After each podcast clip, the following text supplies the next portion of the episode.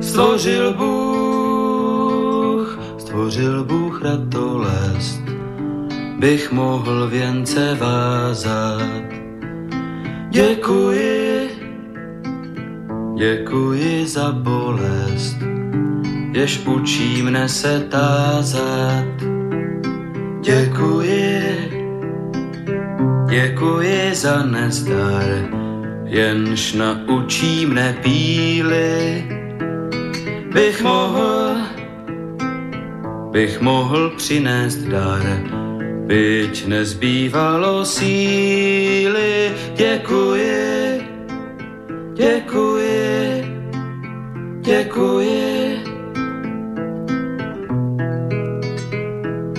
děkuji, děkuji za slabost, jež pokoře mne učí.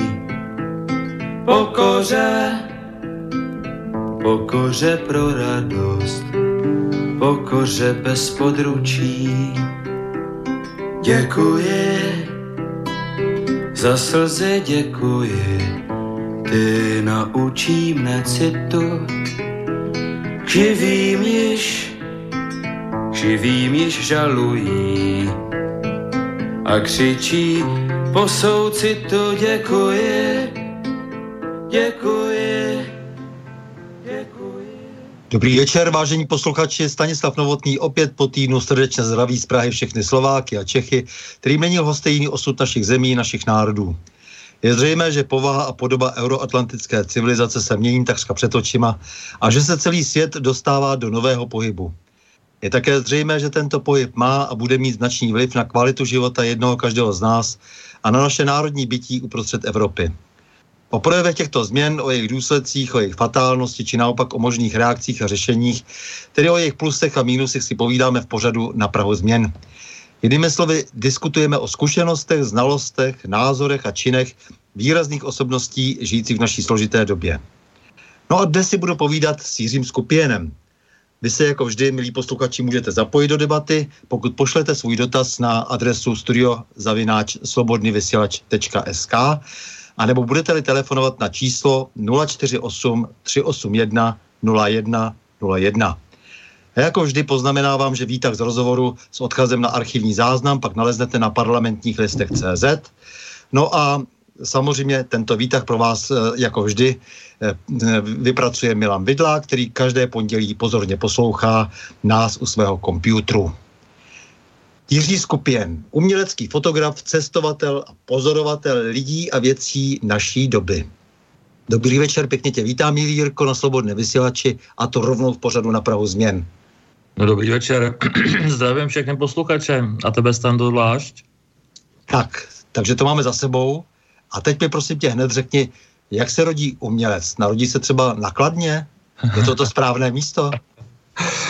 No, narodil jsem se na Kladně, samozřejmě, jako vyrůstal jsem v rodině havíře, respektive tatínek, tatínek e, pracoval na šachtě a já jsem samozřejmě bydlel s rodičema společně, takže jsem byl na Dole Nosek v Chudobinci, já jsem napsal do toho životopisu, tam jmenovalo se to Chudobinec, protože to bylo přímo na území jako, přímo jako v prostoru té šachty a bylo tam dvanáct partejí, většinou s lidma, kteří museli být jako hned při ruce, když se na šachtě něco stalo. No a táta tam, táta tam prostě musel fungovat, že? Takže já jsem chodil do školy přes pole. Takže tatínek pracoval na šachtě a ten tvůj talent vlastně pozbudila trošku ta kombinace té sociální úzkosti, jako, nebo dramaticky průmyslový město, nebo co všechno vlastně jako na to mělo vliv, že jsi se rozhodl jít svou cestou, tou cestou, kterou jsi potom posléze šel.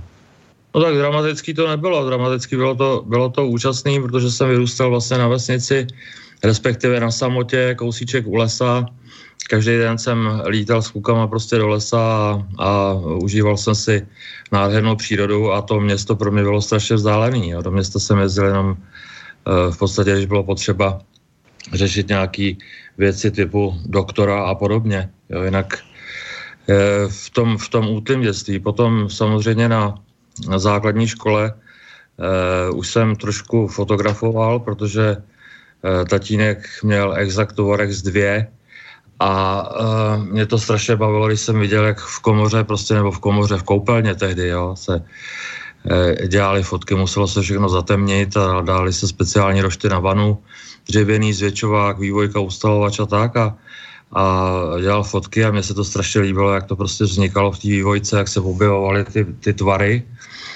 No a vlastně první pokus, který jsem udělal, bylo, když byl táta v nemocnici a měl nafocený nějaký věci ze sosu eh, od Františkových lázní a já jsem eh, vzal ty negativy, chtěl jsem mu udělat radost a připravil jsem si sám komoru a dělal jsem, snažil jsem se dělat ty fotky, no tak eh, něco se mi povedlo a to byl takový jako první kontakt spíš s tou chemií, než s, tou, než s, tou, s tím samotným fotografováním.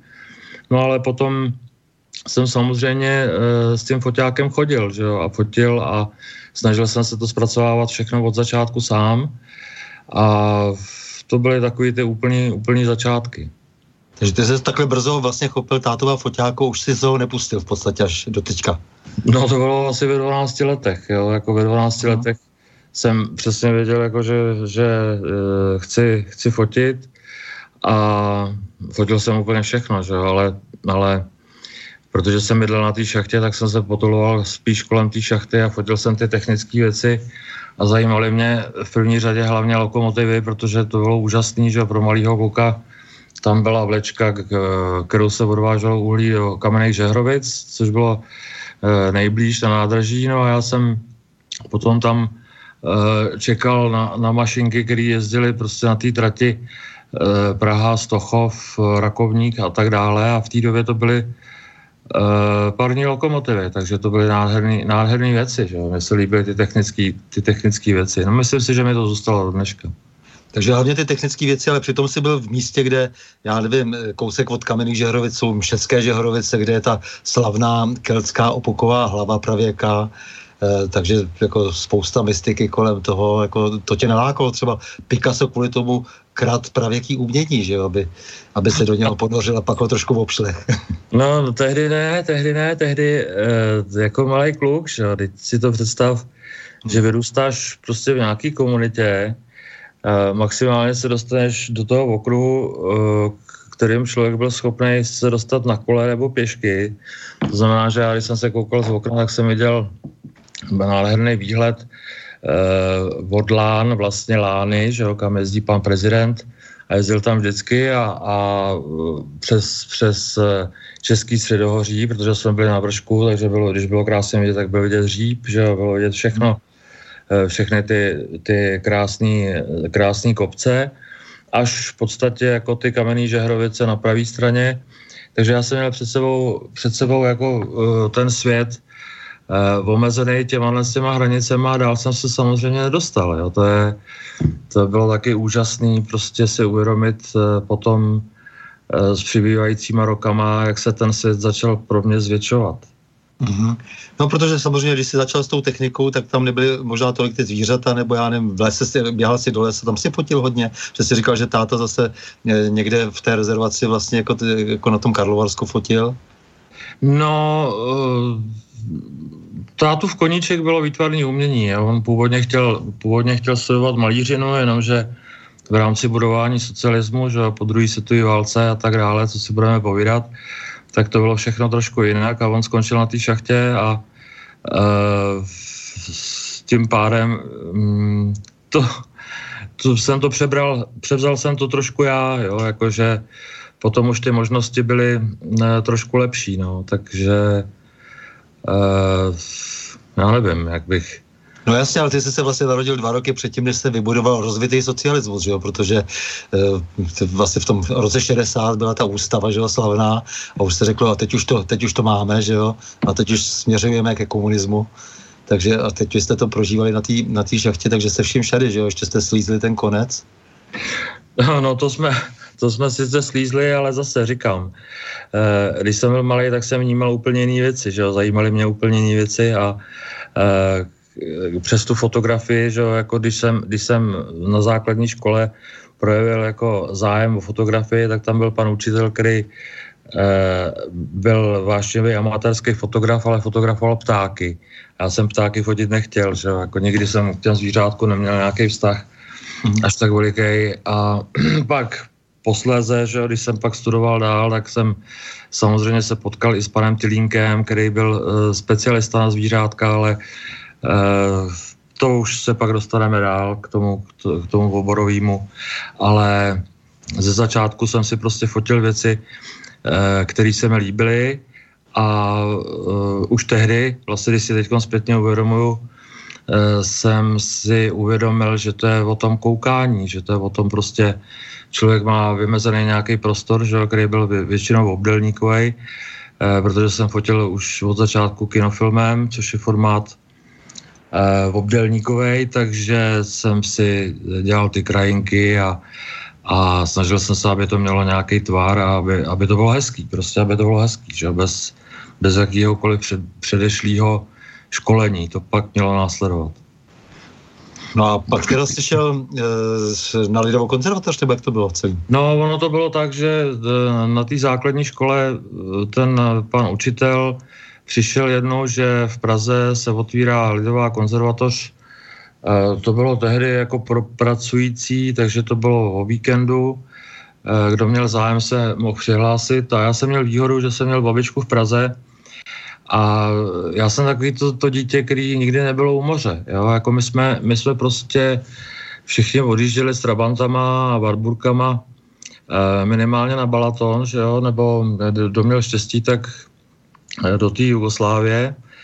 Což my jsme nikdy neměli ani auto, ani, ani chatu, ani nic, takže my jsme trávili prázdniny eh, buď to teda v lese, anebo já u babičky v Praze. Jo, takže pro mě, pro mě byla Praha jako takový ten prázdninový čas. A díky tomu, že teda jsem se přihlásil s panem učitelem na tu konzervatoř a eh, tam byli samý starý chlapi, že já jsem tam byl kluk v podstatě a tam jsem Tam jsem poprvé potkal uh, vlastně pana profesora Jána Šmoka, aby si to lidi nepletli uh, s Pavlem Šmokem, to byl jeho brácha, jo, s kterým jsem se seznámil potom, až vlastně stýkali jsme se až do konce života. No, uh, mimochodem Šmok se narodil v Levoči, jo, takže, takže má slovenský kořeny, takže to byl můj, můj pan nejoblíbenější pan profesor, když to řeknu, a asi člověk, který mě v životě nejvíc ovlivnil a, a vlastně dal mi úplně, úplně ten, ten základní pohled, jo, jako takový ten, ten, ten věm. No, takže, takže Lidová konzervatoř byla, byla soboty, probíhalo to na Spíchově v Kulturáku a tam právě jsem se seznámil s těma základníma, s těma základama té fotografie, že jako to bylo, poprvé jsem si tam uvědomil, že se nefotografují jenom mašinky a, a zvířátka a, a krajinky, ale že je mnoho oborů a, a bylo tam spousta pedagogů, kteří byli velice zajímaví v té době. Jestli poslouchá někdo, kdo uh, se zabýval jako těma historickýma jménama, tak tam třeba přednášel pan profesor Skopec, jo, což je taková rarita. Přednášel tam inženýr Tausk, jo, přednášel tam právě ten Tylínek a spousta dalších lidí, takže uh, bylo to pro mě úplně něco novýho, nový svět, nový pohled. No, končilo to, v, končilo to vždycky v sobotu ve dvě hodiny, ve tři hodiny po, po obědě. Já jsem šel pěšky vždycky s tím panem, panem profesorem a ještě jsme potom jako klábosili eh, cestou přes most, a abych se dozvěděl nějaký nový a, a další věci. No a skončil jsem u Ovečky v neděli na šichťák na autobus na Florence eh, za deset korun zase domů a do školy. Takže to byly, to byly ty základy. No prosím. Tatínek tě podporoval, nebo říkal, já jsem tady inženýr, že jo, a to je přece jenom jako jistota, věnuj se technice a fotit si můžeš vedle, tak nějak amatérsky. E, jo, viděl v tom budoucnost třeba tvojí? No, neviděl v tom budoucnost, samozřejmě. Jako t, tatínek mě sice podporoval, měl rád, jakože, nebo byl rád, že jsem se věnoval týhle z té technické věci, e, protože pro něj, e, pro něj ten fotoaparát byl... E, taková technologie, prostě naprosto špičková, že jo, v podstatě hodinářská práce, a on to bral do ruky s takovou úctou, E, jo, protože ta, ta šachta je trošku jiný rozměr zase, že jo, tam se, tam se pohybujou ty, ty vozejky po těch kolejích e, a to má troš, trošku, jiný, trošku jinou dimenzi a trošku jiný přesnosti, i když je to taky samozřejmě technická záležitost. Ale tato ta hodinařina, jako to bylo pro něj takový to, to zrušení, jako ten vrchol, vrchol, jako kam se to až může dotáhnout, v té technice. No a já jsem se snažil, že samozřejmě s tou technikou jako fotit nebo dělat něco, co se, co nebylo technický, jo, nebo jako co nebylo, ten, ta, ta výsledná fotografie ne, není, já jsem se teď do toho trošku zaplet, jo, ale já myslím, že mi rozumíš, nebo že mě, že... Posluchači rozumí. To bude pochopitelný. Jo, takže tatínek mě samozřejmě, nebo rodiče mě samozřejmě podporovali jako v tomhle tom, protože to byla zajímavá činnost a měli jistotu, že nedělám nějaký kraviny, že bych někde chodil zapalovat stohy nebo podobné věci, že? Protože jsem se spíš věnoval té fotce nebo tomu, tomuhle tomu koníčku.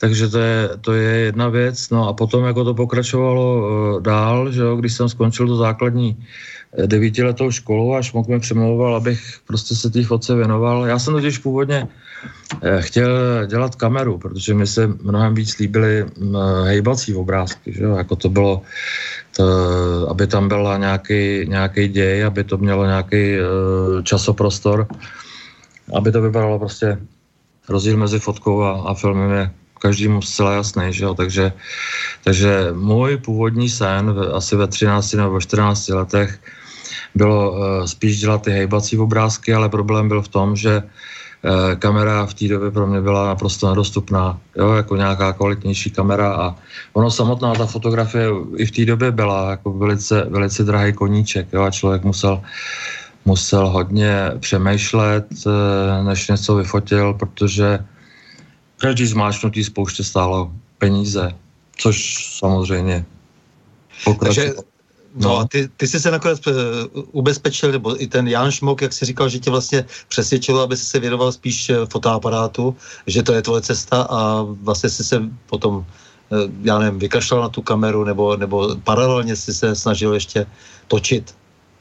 No tak ono, je to řemeslo, že jo. Kamera je řemeslo, fotografie je řemeslo. To je, to je, to není bohémská záležitost, jako v prvním slova smyslu, jo. To je prostě, člověk musí zvládnout nějaký řemeslo a ta kamera vyžaduje úplně jiný přístup než, než ta fotografie, to, to je na dlouhé vysvětlování, ale moje takové, jak bych to řekl, ono to samozřejmě jako se vyvíjelo časově. Jo. Ten šmok, ten šmok mě přetáhl z té lidové školy, nebo z té lidové školy, z té konzervatoře na, na lidovou školu, protože já jsem absolvoval všechny, všechny běhy té konzervatoře, které byly a pak co, že jo. Takže na famu jsem jít ještě nemohl, tak jsem šel, tak jsem šel na tu lidovou školičku, kde, kde to byla jediná, jediná v Praze, kde se scházely takový ty, takový ty jako jo, už Uh, jako který opravdu to mysleli, mysleli vážně, jo, jako s tou fotografií a,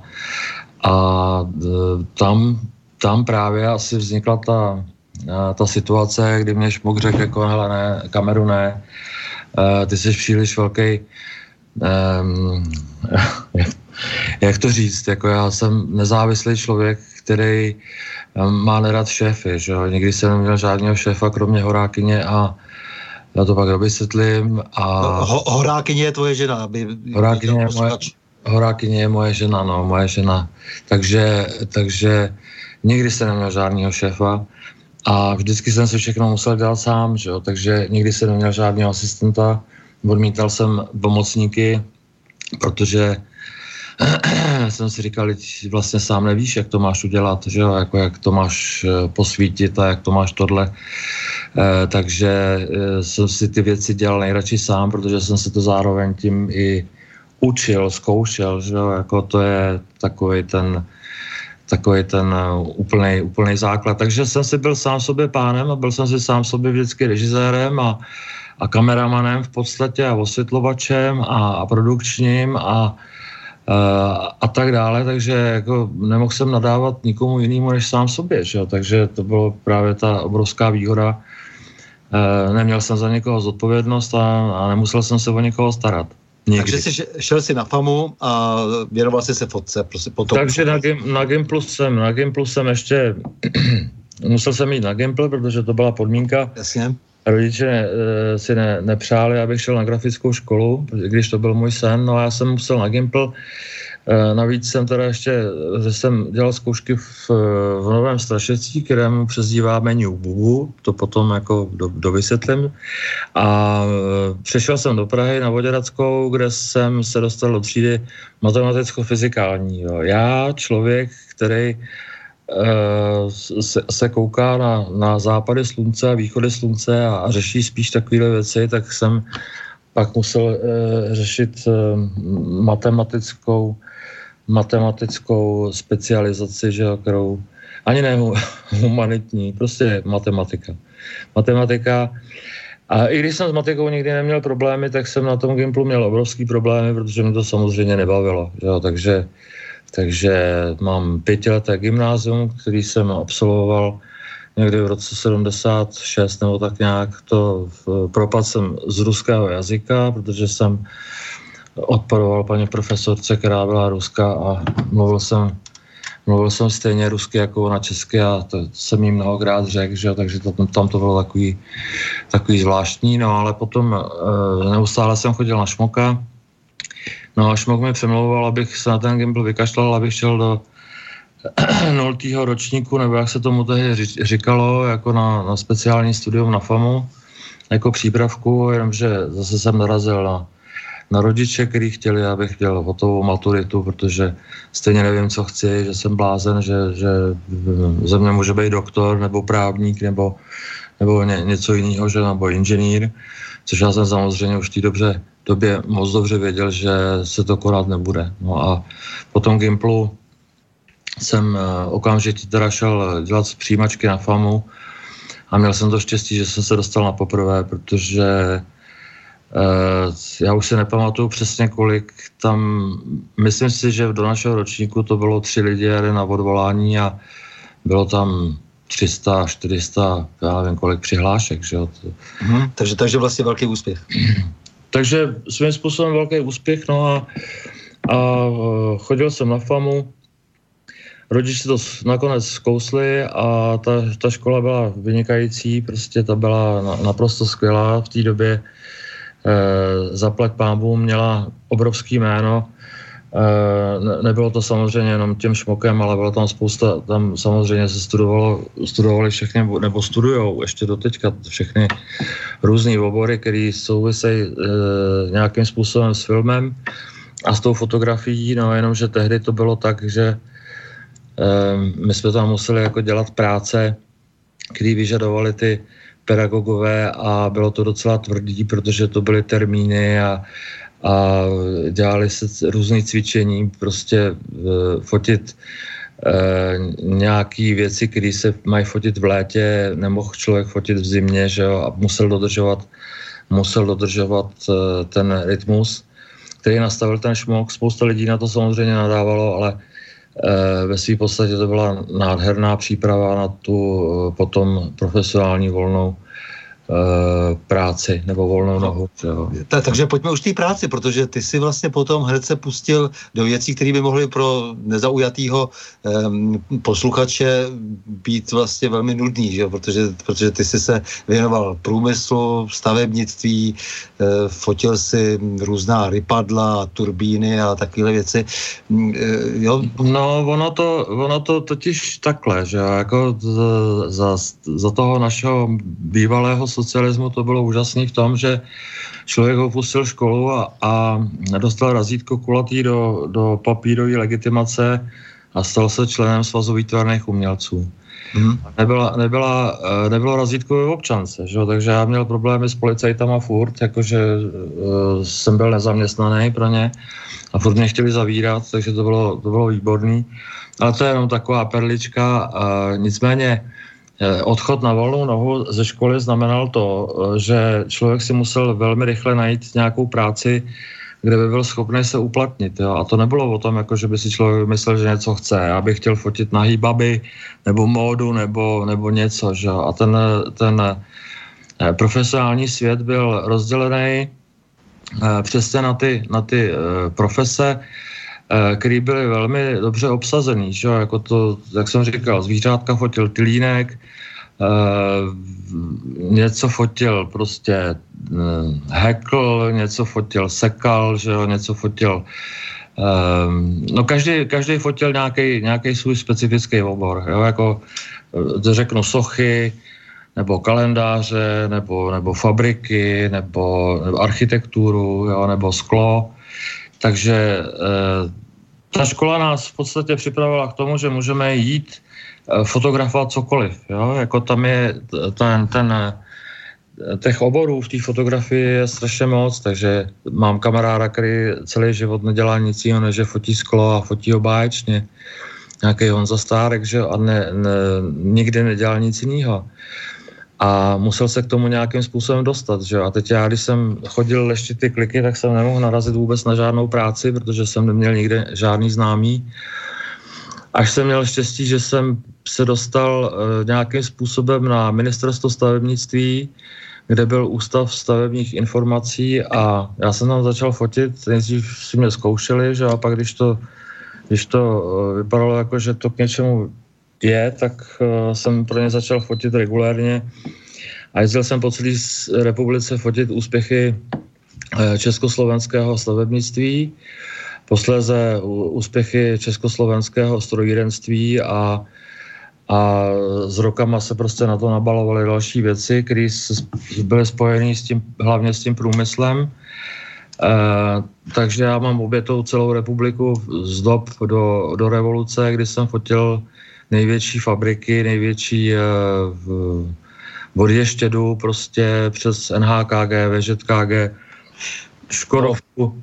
Tohle bude právě potom posluchače, myslím, docela no. zajímat, protože e, samozřejmě jedna věc je, jak jsi se profesně vyvíjel, ale e, jak si, co to vlastně pro tebe i pro nás vlastně znamená, že jsi měl takhle zmapovanou republiku. Ty totiž můžeš unikátně e, jak si popsat, e, co se vlastně potom s těmi všemi podniky a s těma zařízeníma, který jsi fotil, stalo. Co se vlastně stalo potom, potom převratu, potom roce osmdesát devět, protože máš jako, jak si nějakou v tom fotoaparátu zaznamenaný nějaký, nějaký vývoj a potom máš nějaké zkušenosti posléze.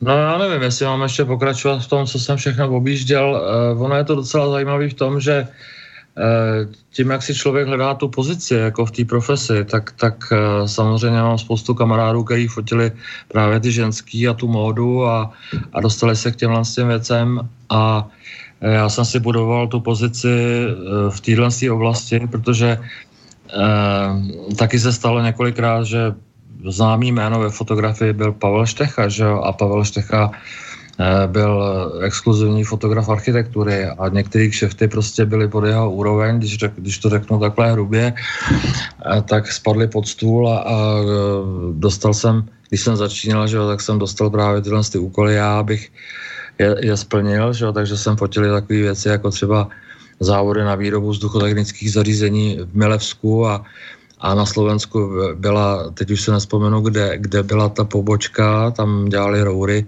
rekuperátory a, a takovéhle věci, takže jako ono fotit, uh, fotit potrubí, vošklivý potrubí byl docela oříšek, ale říkal jsem si vždycky, že, že je to řemeslo, je potřeba to nafotit tak, aby se to líbilo. A aby se to prodalo, že? Protože to bylo, to bylo ještě předtím, než, než po revoluci se tady objevily ty reklamky, tak to byla v podstatě naše reklama, protože se všechny ty věci se vyvážely ven a bylo potřeba na ně udělat propagační materiály, že? Takže já jsem, já jsem dělal, pro ten Strojexport jsem dělal, to byla pézetka, kde, která vyvážela opravdu od jehel do šicích strojů po ty velkorypadla, jo? Takže já jsem se dostal do provozu Do, do, všech, do všech provozů, včetně vojenských. Ehm, takže jsem výrobil, fotil třeba t, klimatizační jednotky do tanků, jo, jako to, to bylo velice pestrý, velice pestrý.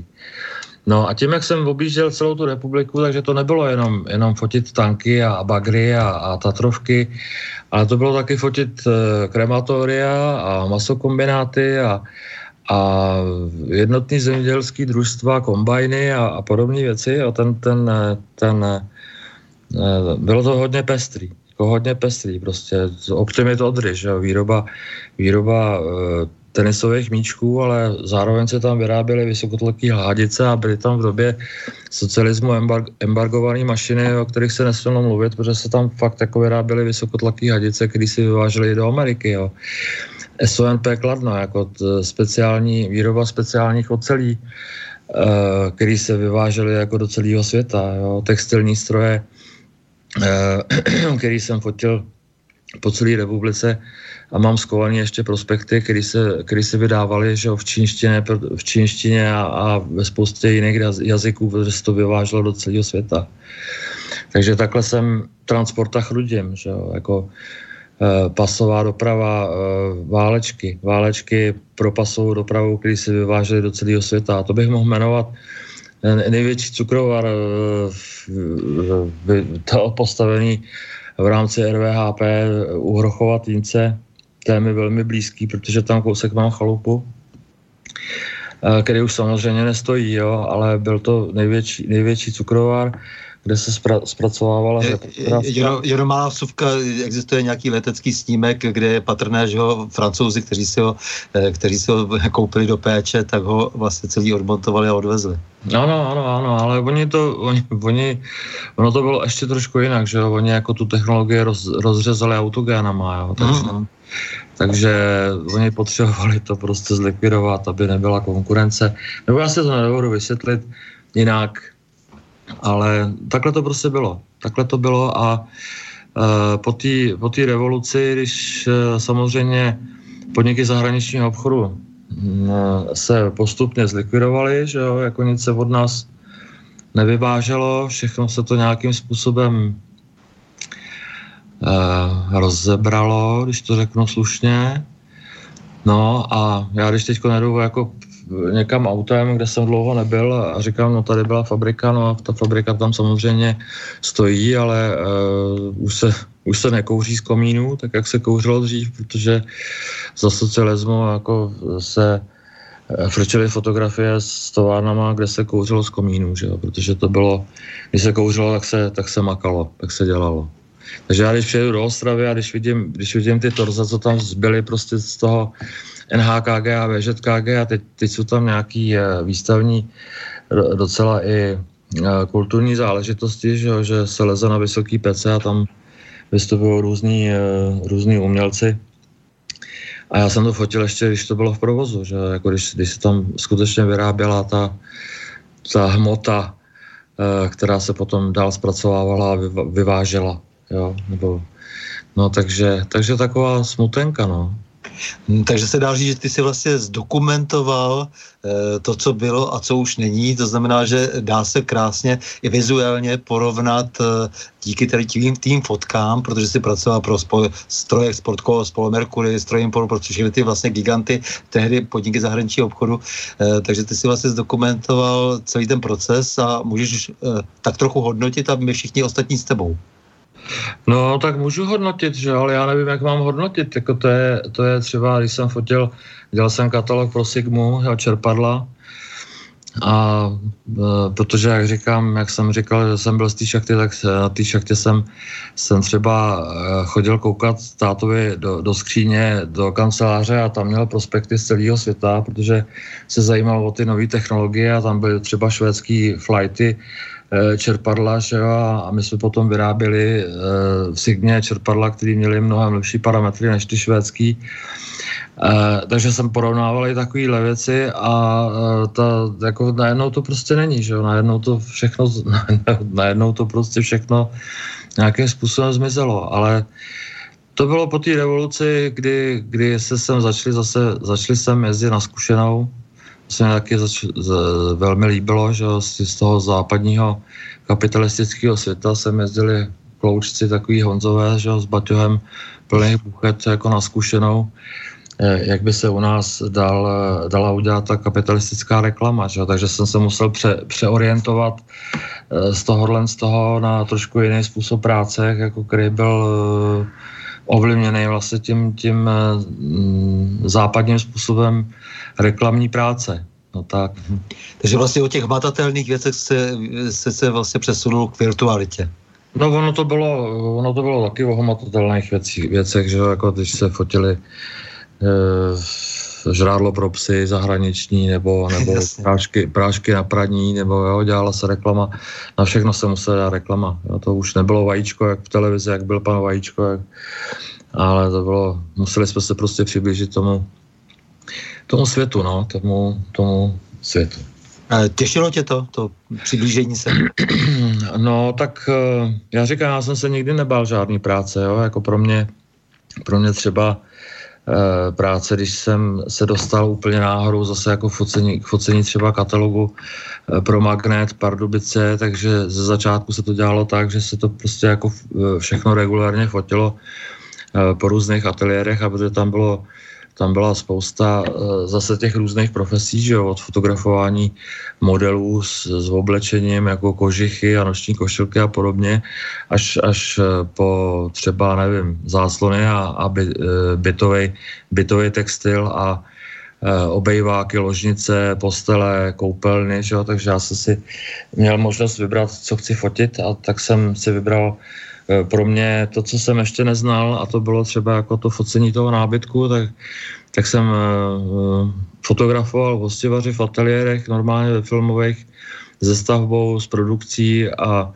s osvětlovačema a tak dále, ale zase jsem si to řešil sám, ty světla, jo, nosil jsem si ty lampy, svítil jsem si to tak, jak se, potřeboval jsem se, potřeboval jsem si to ošahat.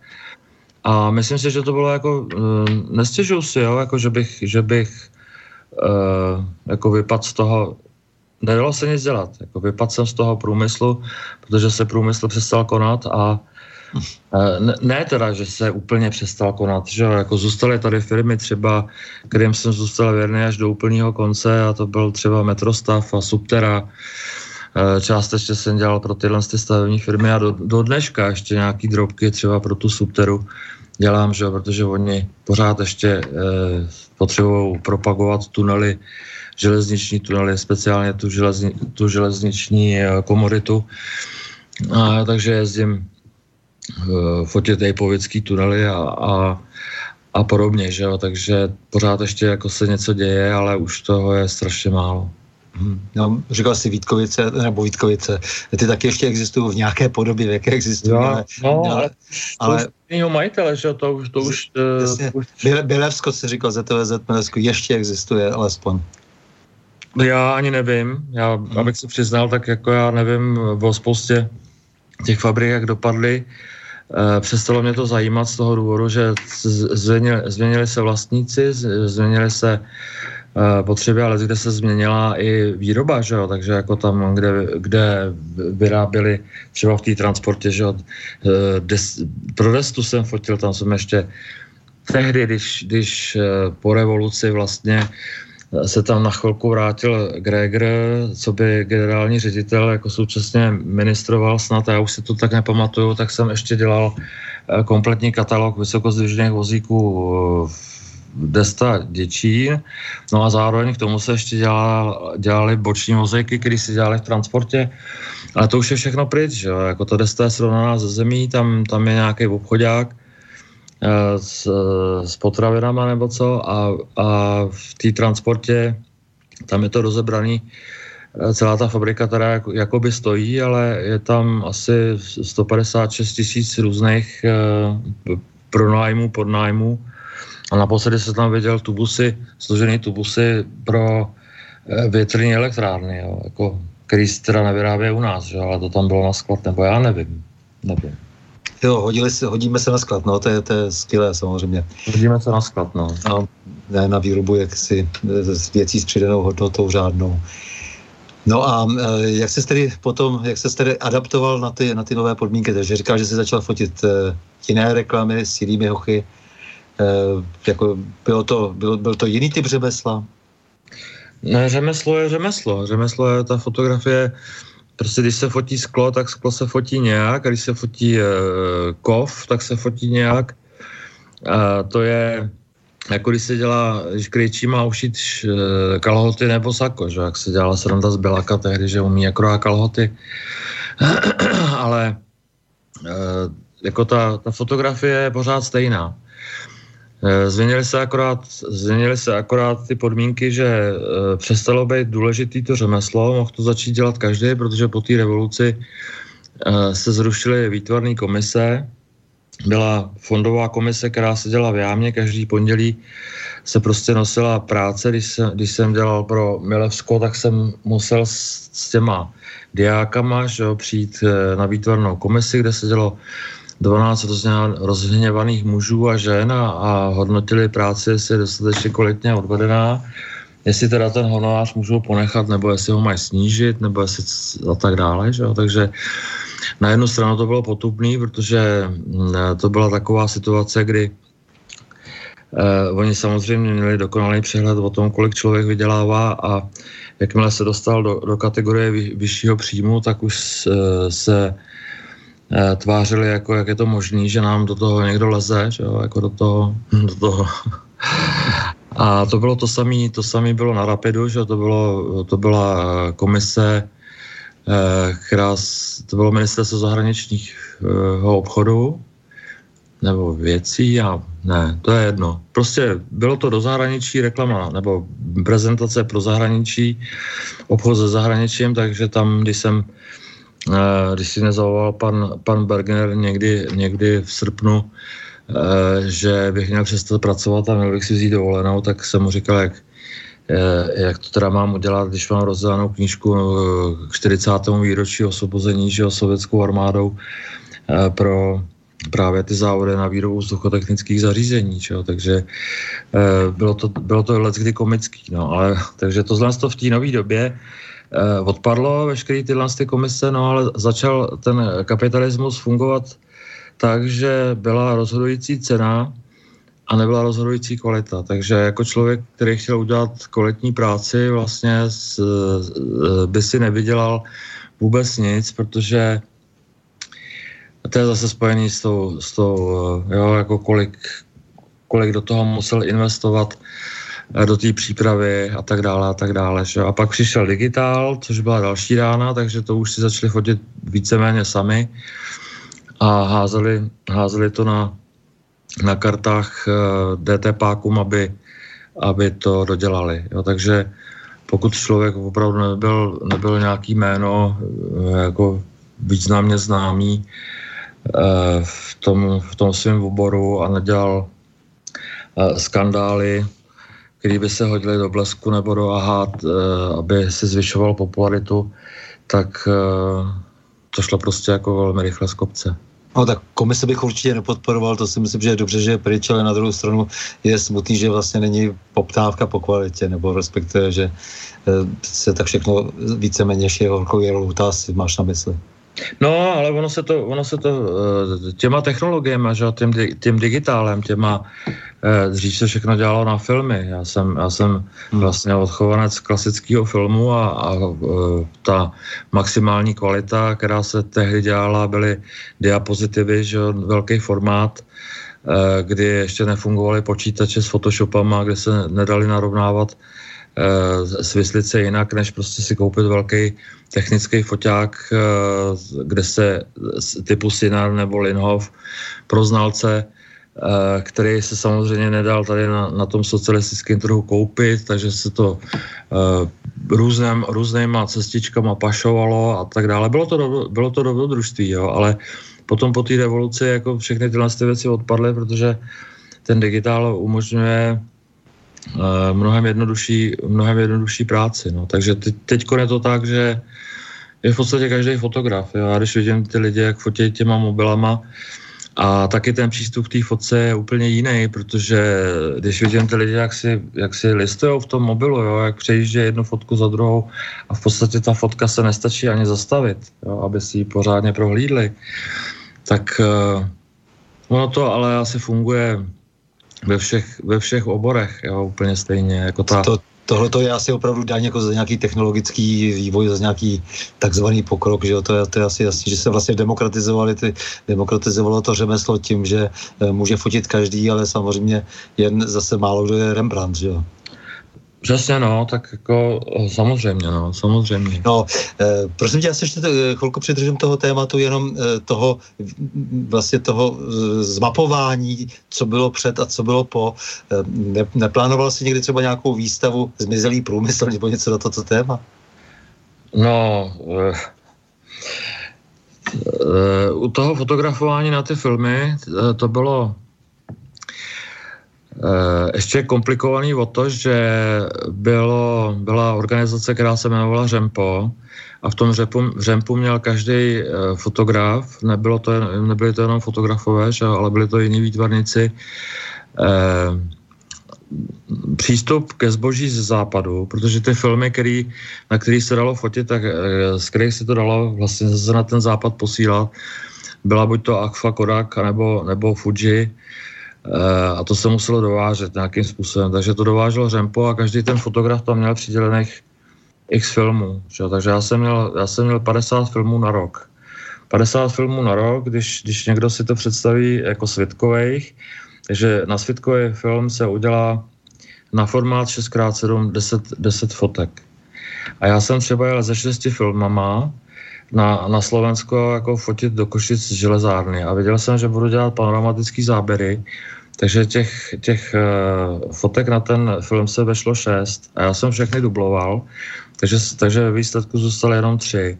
Takže já jsem se vracel, vracel jsem se s prací, která musela být technicky tak, uh, tak kvalitní, aby byla schopná projít tou komisí, aby to, aby to ten klient koupil, nebo aby mi za to mohl ty peníze dát. Že? Ale to e, nedělal jsem žádný e, velký expoziční m, rozdíly, tak jak dělá spousta fotografů, nebo jak dělalo spousta... Ne, ne, ale je, jestli mi rozumíš, já prostě naprosto já, mám na mysli provo, provokativní akci.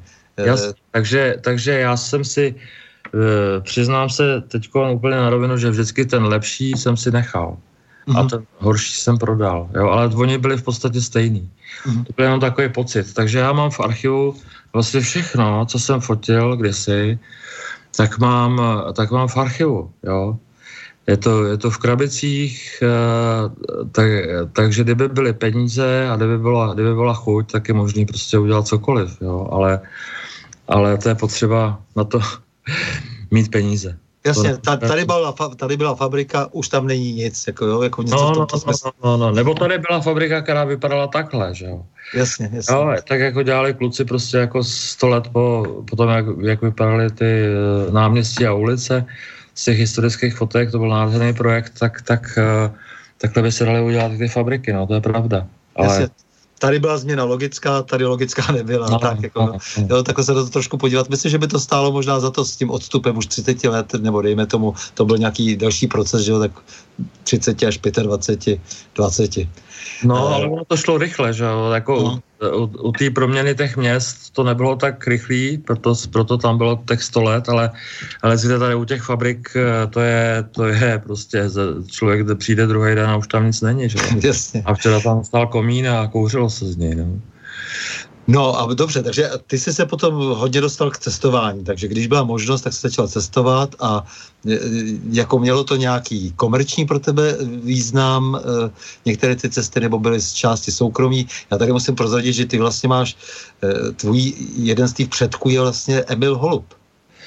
No, to je z, z maminčiný strany, my jsme teda tu ge- genealogii jako z téhle strany ne- neodevřeli, jo, ale Uh, strašně mě to mrzí, není, není na to čas, jako dělal jsem spíš toho Skupina, a, a t, protože to jméno je uh, zvláštně tím, že ne, není tak často používaný, že jo, nevyskytuje se tak často, takže to bylo i jednodušší chodit po těch archivech a hledat tohle. Ale je fakt, že uh, maminka byla Holubová a že se o tom v rodině jako velmi často hovořilo, že jsme, že jsme vlastně potomci Emila Holuba. A já jsem byl dvakrát v Africe, taková nostalgie, trošku jako po stopách svého prastrýčka, když to takhle, když to takhle řeknu, je ta, a bylo to docela srandovní, protože eh, se mi úplně změnily měřítka, který jsem měl nastavený v hlavě.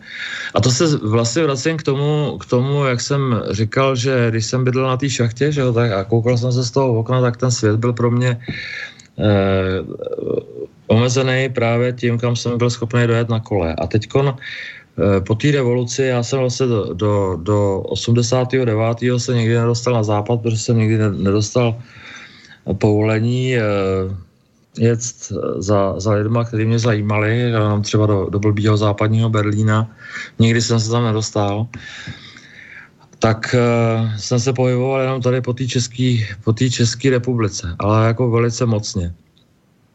No a po té revoluci to bylo ještě, ještě e, během školy nějak jsem se seznámil s Ivanem Mackerlem, to je, to je dost známý jméno pro záhadologii, a protože on se rozešel s Michalem Brumlíkem, s kterým dělali krásné záhady naší planety, tak jsme se dali dohromady my dva spolu s Ivánkem a začali jsme ty záhady, začali jsme v tom pokračovat prostě trošku jiným způsobem. Já jsem byl ten fotograf a já jsem mu mohl dodávat materiál, jo, jako když třeba se podařilo sehnat ještě za, za bolševika geologický radar, který prostě na, čer, na černo jsme ze svolením židovský obce vytahli na půdu staronové synagogy a zcela, zcela jako legálně, ale, ale z nejmodernější technologií jsme protahovali ten radar po té půdě, jestli tam náhodou ne, nenajdeme toho golema, že jo? Takže jsme dělali takovýhle ptákoviny.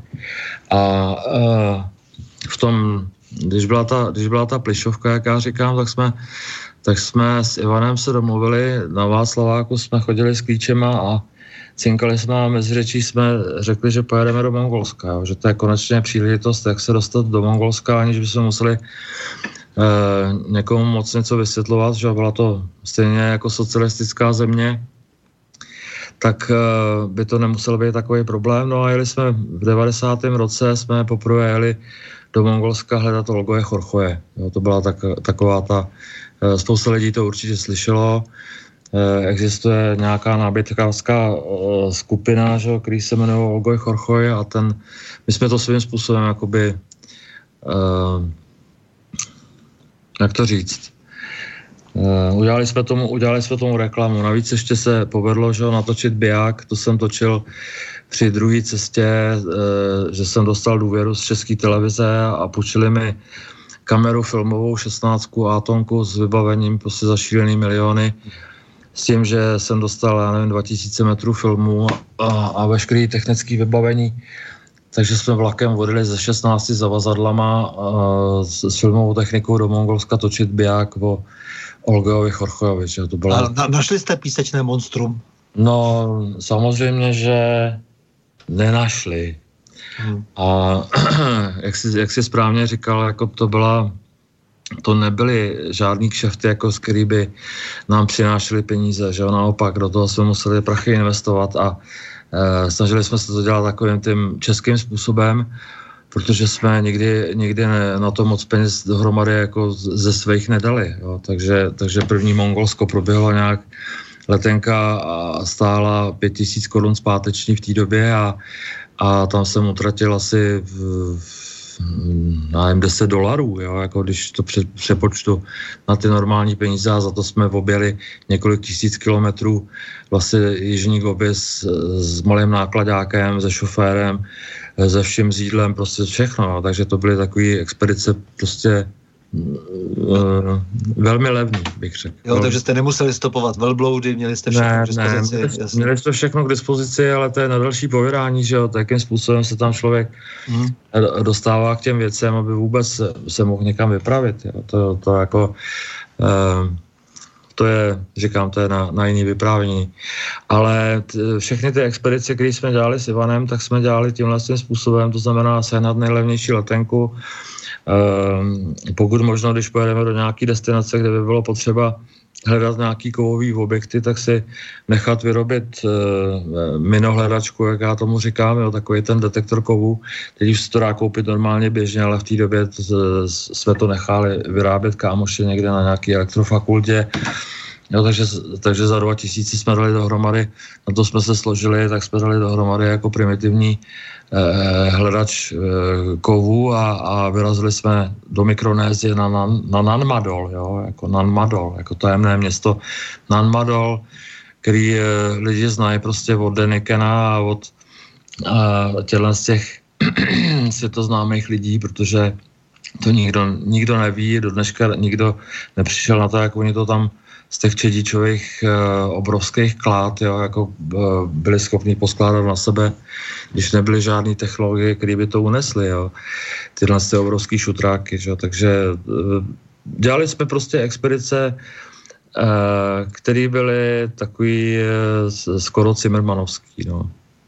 No a ty jsi fotil a fotil, mělo to potom nějaký výstupy? Všechno? Já jsem fotil a fotil a točil, no jediný výstup, který to mělo, když už potom jako to šlo dělat na ten digitál, takže jsem trošku něco točil z těch dalších expedicí a z toho Ivan udělal vlastně pár takových filmů, který občas teďkon běžej na, na jak se jmenuje ta na kinos, ne Kinosvět, nějaká, jo, jako nějaký kanály prostě v televizi. Vím, že mi lidi říkají, že mě viděli v televizi zase a že uh, a já říkám, no, tak to jsou tyhle ty filmečky, které vznikaly prostě z těch expedic. Že my jsme byli, my jsme byli samozřejmě nejenom, nejenom v Mongolsku, ale my jsme byli v Austrálii hledat divokýho člověka javí a, a tasmánskýho tygra a, a velký černý kočky a, a spoustu dalších věcí, že jo. Byli jsme na Madagaskaru teďkon před dvaceti jedni rokama hledat lidožravý stromy, že jo. A to mám zážitek, že jsem poprvé šel s, e, za sponzorem a to byl kamarád, který, nebo kamarád známý, který v té době šéfoval lední bance v Praze a, a šel jsem za něm, jestli by nám nepřispěl prostě na expedici a uh, on říkal, no jaký tam jede dělá výzkum, jo? Je tam jede dělat AIDS nebo něco takového a já říkám, ne, my tam jedeme hledat lidož, lidožravý stromy. A, a on se mnou vyrazil dveře, že jo, to říká, ven, jako takovýhle, no takže, takže eh, mělo to obrovskou výhodu v tom, že člověk ne, nebyl nikomu zavázaný, jo, nikomu Ne, nemusel slibovat, že jeho logo bude ve filmu, protože to víš, jak to je s těma, s těma právama, že to prostě nejde jen tak. To stojí strašný peníze. No a, a takže nakonec jsme to s Ivanem pojmenovali jako čundr dospělých chlapů. Jo? A je úžasný prostě jet na Madagaskar a říkat, jako hledáme lidožravý stromy, který jsme teda skutečně hledali. Jo? Jako skutečně jsme hledali a A akorát, že někdo nás, z nás není třeba jako pan Větvička, že, který vše, všemu dokáže říct latinsky teď hned, tak my jsme teda hledali lidožravý stromy a na, našli jsme stromy třeba, který se jmenují kumangy a, a který byly nebezpečný pro dobytek z nějakého důvodu, že ten pil prostě způsoboval alergické reakce, takže oni to tam prostě vykáceli a my jsme jako objevili poslední zbytky těla z těch stromů a, a takovýhle, takovýhle věci, jo, takže e, dobrý, no, dobrý. Ale Olgo je Chorcho, je jako, jestli jsi neviděl ten film, on, oni to teďko dávají velmi často, protože mi chodí tantiemy, tak si říkám, už to zase běželo. E, jo, jako to bylo tak, že já jsem dostal pět tisíc za kameru a pět tisíc za režii, plus ten, ten uh, materiál, že jo, který zpracoval v televizi a stříhal to kamarád, že jo, Zdeněk Patočka a, a, ta, a tak dále, takže uh, byla na tom šílený práce, takže chodí nějaký čtyřistovky pravidelně, jako jedno, dvakrát za rok. No. Takže Jakutsko, Velký kovový koule, Brazílie, po stopách plukovníka Fosseta. Po stopách plukovníka Fosseta, no to byla poslední vlastně expedice s Ivanem. E, e, to bylo,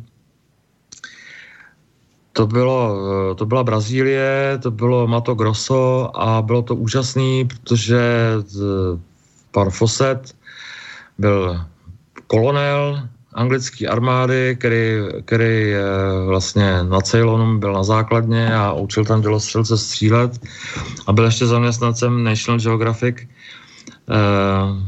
takže on dostával z Anglie úkol, jakože pojede do, do, do Brazílie e, vyměřit hranici mezi Bolívií, nebo já nevím, co to tam vyměřoval a on při jedné týhle cestě právě našel tajemné město.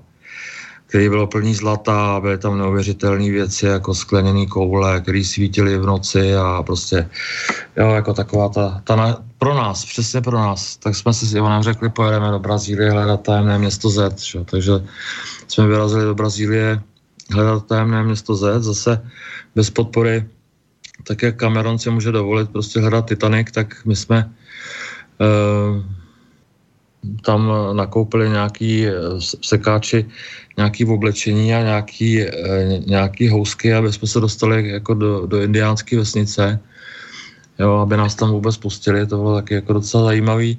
No,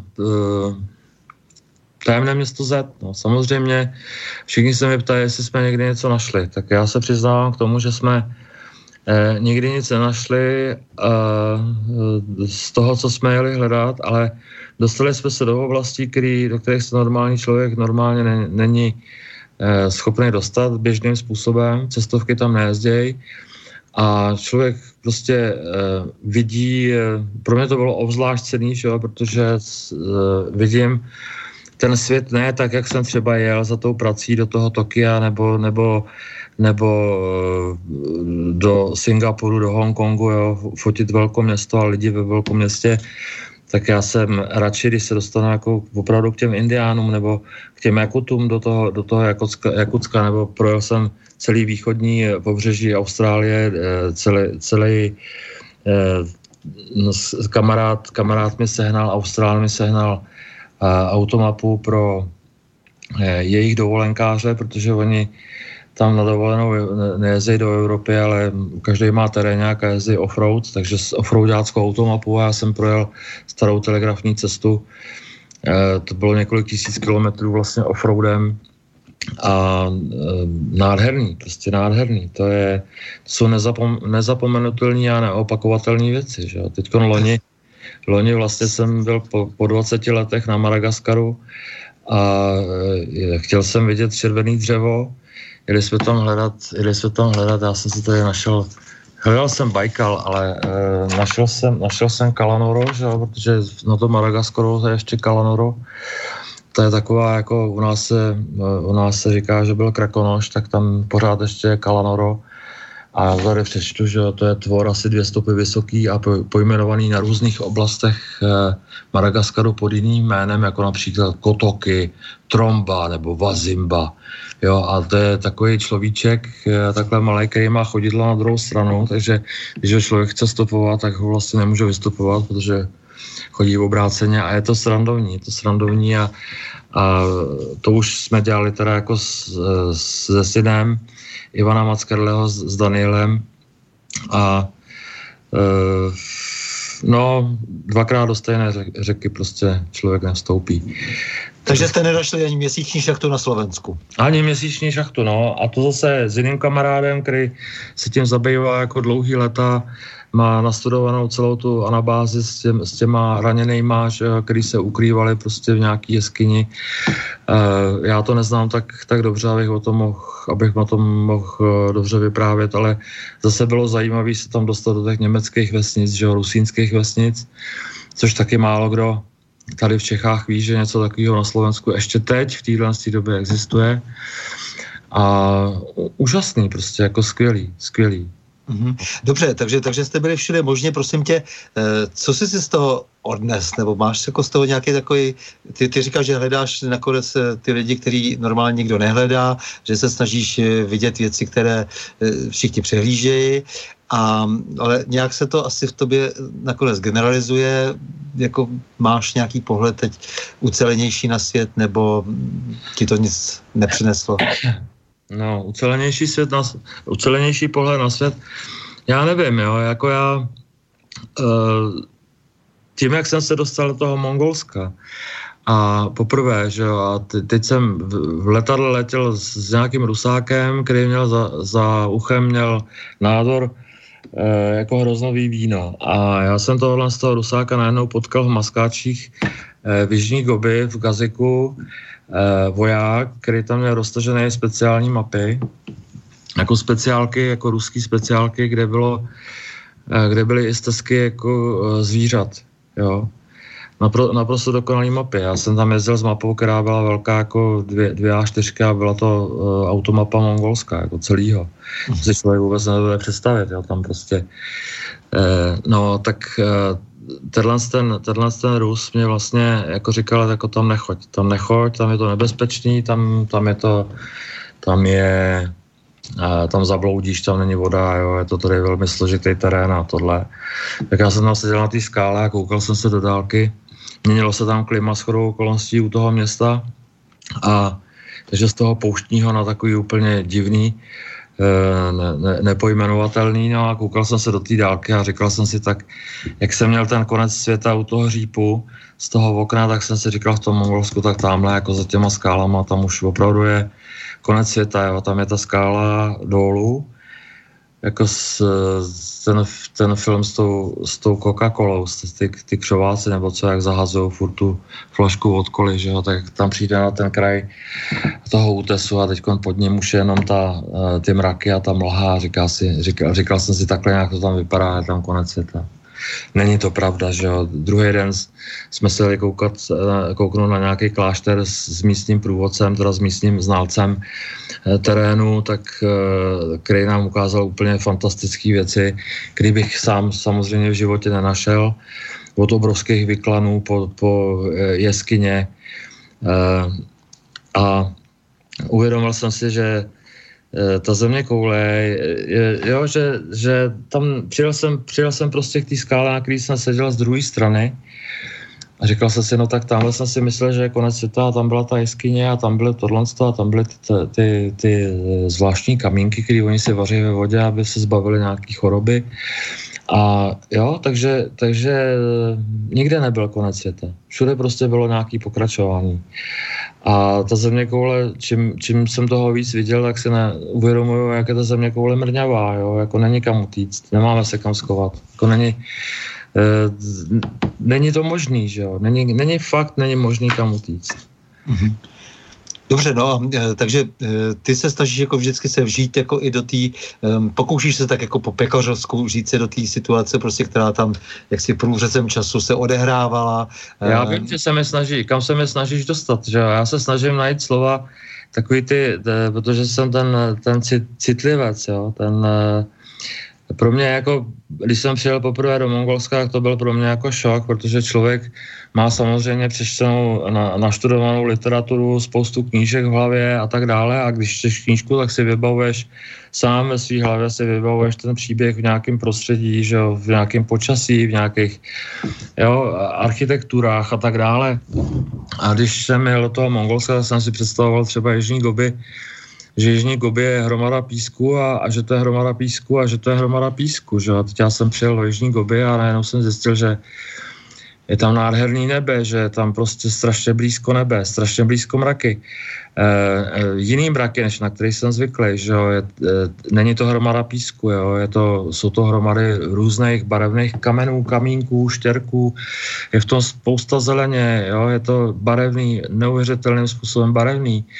Tím, jak je to vnitrozemský, tak je tam minimální vzdušná vlhkost, jo? Je tam obrovská viditelnost, sto padesát kilometrů prostě vidět na, na, na všechny strany, není vůbec žádný problém, jo? Jako, já jsem tam měl strašný problémy s, s tím, že jako s pohybem vůbec, protože jsem si myslel, že je všechno strašně blízko, jo? Chtěl jsem vylíst na jeden kopec, jako, který byl pro mě pět kilometrů daleko a, a oni mě řekli, jako on je osmdesát kilometrů daleko, že? Jako člověk má úplně jiný měřítko. A jednou má úplně jiný měřítko jako času, jo? Protože čas třeba jako v Mongolsku, stejně tak jako v tom Jakutsku, jo? Tam ten rozměr času nemá vůbec žádnou cenu. Jo? Oni jsou schopni tři, tři dny sedět v jurtě a čumět na sebe a nic neříkat a prostě si tak jsou. Jenom si tak, jenom si tak vyčpívají, že? A užívají si to. No, ty, ty jsi se pohyboval hlavně v tropech, v těch teplých krajinách, ale záro, zároveň miluješ sever. Teď jsi, to, teď jsi mluvil o Jakutsku, mluvil jsi eh, hodně často o eh, Bajkalu. No, mluvil jsem, mluvil jsem o Bajkalu, to byl, to byl jako i můj sen, eh, jako fotografický, který jsem, si, který jsem si splnil nakonec a to bylo úplně čirou náhodou, že já se kamarádím s Mirkem Jakešem, což je náš nejznámější polárník asi, je, je to strašně skromnej, skromnej člověk, nebudu to dál rozpatlávat. A říkal jsem tomu Mirkovi, hele, viděl jsem na jedné fotce od, od Vašky Sury, který ho si vzal na severní pól, že chce přijít přes Bajkal a po dílce šest set šedesát šest kilometrů, nechat se zapsat do Guinnessovky a, a být slavnej. A on omylem vyfotil, když fotil boty pro sponzora, tak vyfotil omylem i let, na kterém stál. A ten let byl bajkalský, protože jinde takový fakt není. A byl popraskaný. Tak jako jsme zvyklí chodit na rybník, že jako, jako kluci jsme chodili bruslit na rybník a když praskne někde led, který je čirej, tak ta pukna je bílá a vypadá to jako grafika. No a tady to bylo prostě úžasný, protože Bajkal je samozřejmě destilovaná voda, která nemá vůbec žádný zašpinění. Zamrzá tam padesát centimetrů až dva metry do hloubky. Tím, jak je uzavřený ten led v tom, těma hranicema toho jezera, tak tím, jak e, různě se rozpíná, tak praská, že jo, samozřejmě, e, takže tam vznikají tyhle ty nádherné pukliny a navíc e, tam je každou chvilku zemětřesení, že jo, protože zrovna v tom místě, přes který jsem šel, se stýkají ty, ty desky e, dole, že jo, v těch, já nevím, čtrnácti z těch metrech, tak e, a no prostě nádherný, nádherný. Takže já jsem ukecal Mirka, nebo respektive, respektive Mirek mě překvapil, že zrušil veškerý své svý cestovatelský plány typu Grónsko nebo Špicberky a, a jel se mnou na ten Bajkal a my jsme šli sto padesát kilometrů přes ten nejširší kus eh, Bajkalu, přes ten nejširší a nejhlubší, že jo, v místě, kde eh, Čingis Chánovu Uh,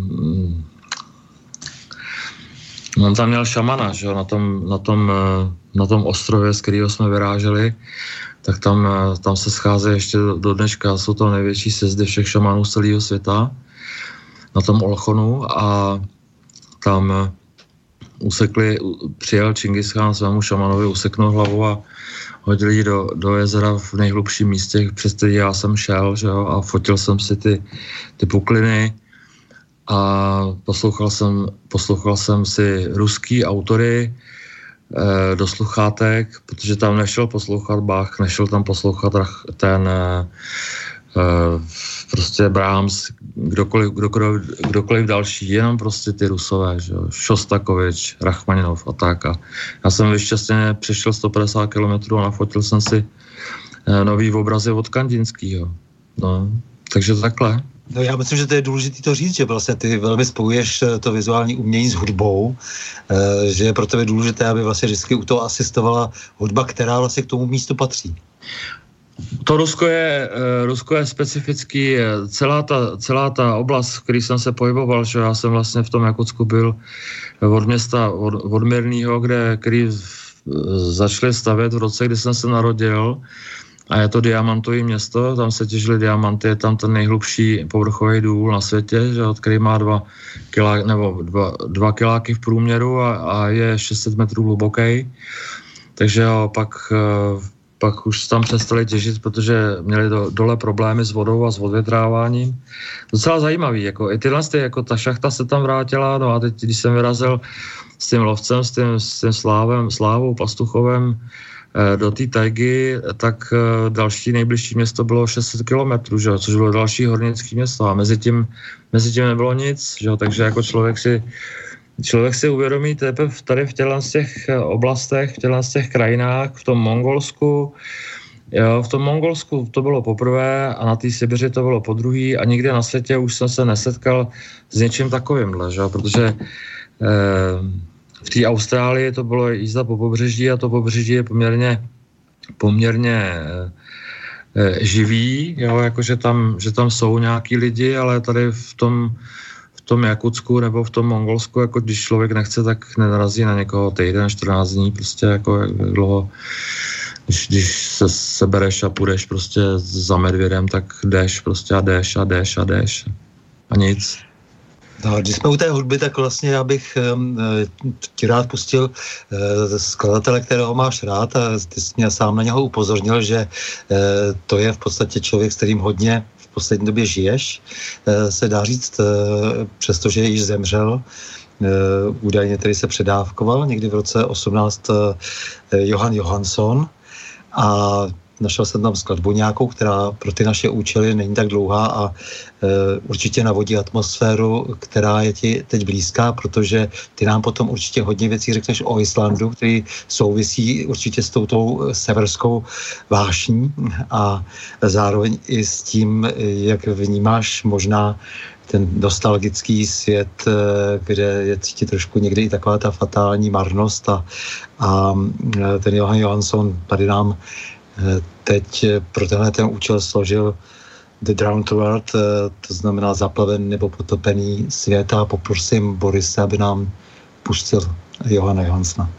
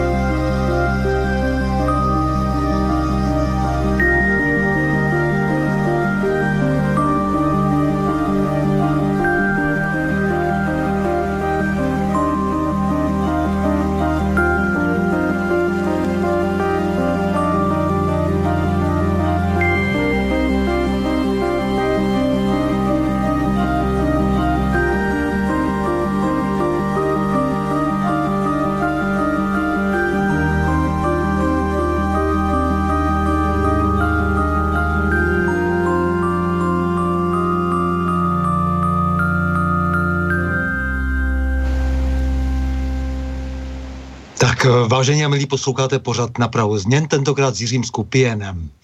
E, tak Jirko, tohleto, byla, tohleto byl tedy Johan Johansson, e, tvůj velký favorit. E, jak jsi se k němu dostal? On natáčel taky tady u nás a ty jsi ho potkal osobně? No já mám, jak, je, jak se člověk probíjí tím životem, že těma různýma, různýma prácema, jak, jak si člověk schání práci, aby vůbec něco dělal, tak se mi podařilo prostě eh, takhle, jako jeden anglický producent, který tady natáčí eh, muziku pro celý svět, tak eh, si svým způsobem objednává muzikanty do, do smeček. A to muzikanty, tam se vždycky nahrávala jako filmová muzika e, s orchestrem, jako se symfoniákem, s velkým orchestrem, v plném obsazení většinou, že to, na to vzpomínáme z těch filmů. To patřilo Barandovu a teď nevím, jaký jsou tam téma etnický vztahy, ale v každém případě prostě jako tenhle ten Angličan e, tady s českýma muzikantama nahrává muziku, kterou schání jako producent jako z celého, z celého světa, prostě Japonci, Jižní Korea, Argentína, Uh, Španělsko, uh, Hollywood, Indie, Bollywood, že jo, prostě celý svět. A tenhle ten Johan Johansson tady vlastně natáčel muziku do, do všech svých, všechny svých projekty, nebo většinou svých projektů. A já jsem se s ním potkal v roce dva tisíce šestnáct, když tady dodělával, dodělával muziku pro film Arrival, což je sci-fi. Uh, určitě ho někdo z posluchačů viděl. Uh, to je taková taková muzika, která je specifická pro tohohle z toho chlapíka. Já mám rád ten, ten minimalismus, když leckomu přijde jako nedokonalá muzika, ale můžu říct, že třeba ten Phil Glass, když jsem si to zkoušel sám hrát prostě na piano, tak to není nic, nic blbýho nebo jednoduchýho. To je jenom na okraj. A tenhle ten Johan Johansson byl naprosto skvělej. Jo, skvělej a já jsem od něj chtěl získat nějakou muziku, já jsem mu posílal fotky, já jsem se ho taky portrétoval, což je další moje, moje slabůstka. A posílal jsem mu fotky a probíhala komunikace, komunikace najednou skončila, já nevěděl, co se děje, že jo? Takže pak jsem se dozvěděl, až když jsem se vrátil z toho Islandu posledního, odkud jsem si přivez právě tuhle muziku, což se jmenuje Orfe. Není to teda filmová muzika a je to taková, taková muzika, která přesně sedí k tomu jeho charakteru, tak jak já ho cítím, toho chlapa, nebo jak jsem ho cítil, že jo? Takže e, mě to provázelo, e, jiná muzika jeho mě provázela tím Islandem, protože zase přesně k tomu Islandu, k té krajině, e, kterou člověk e, si nedovede představit od, od e, televize z České republiky, pokud se tam nedostane na vlastní oči, tak e, já říkám, je potřeba prostě to vidět, všechno je potřeba vidět, prokoukat, prodejchat, procejtit, jo, jako aby si e, každý uvědomil ty, ty rozdíly, které tady existují, jo, a ty rozdíly, ty rozdíly jsou obrovský, obrovský, nejenom mezi lidma, ale e, i v té krajině. Mm-hmm. Uh. Právě tohleto, toto je vlastně neustále nové nacházení a ta tvoje nezávislost, kterou jsi tady několikrát zdůrazňoval, že jak máš potíže s tím, aby jsi měl nějakého šéfa, nebo že se nerad nějak ideologicky podřizuješ, tak to tě taky vyneslo Kramerjovu cenu. Porota Asociace nezávislých médií ti, ti nedávno udělila právě za to, že seš svůj.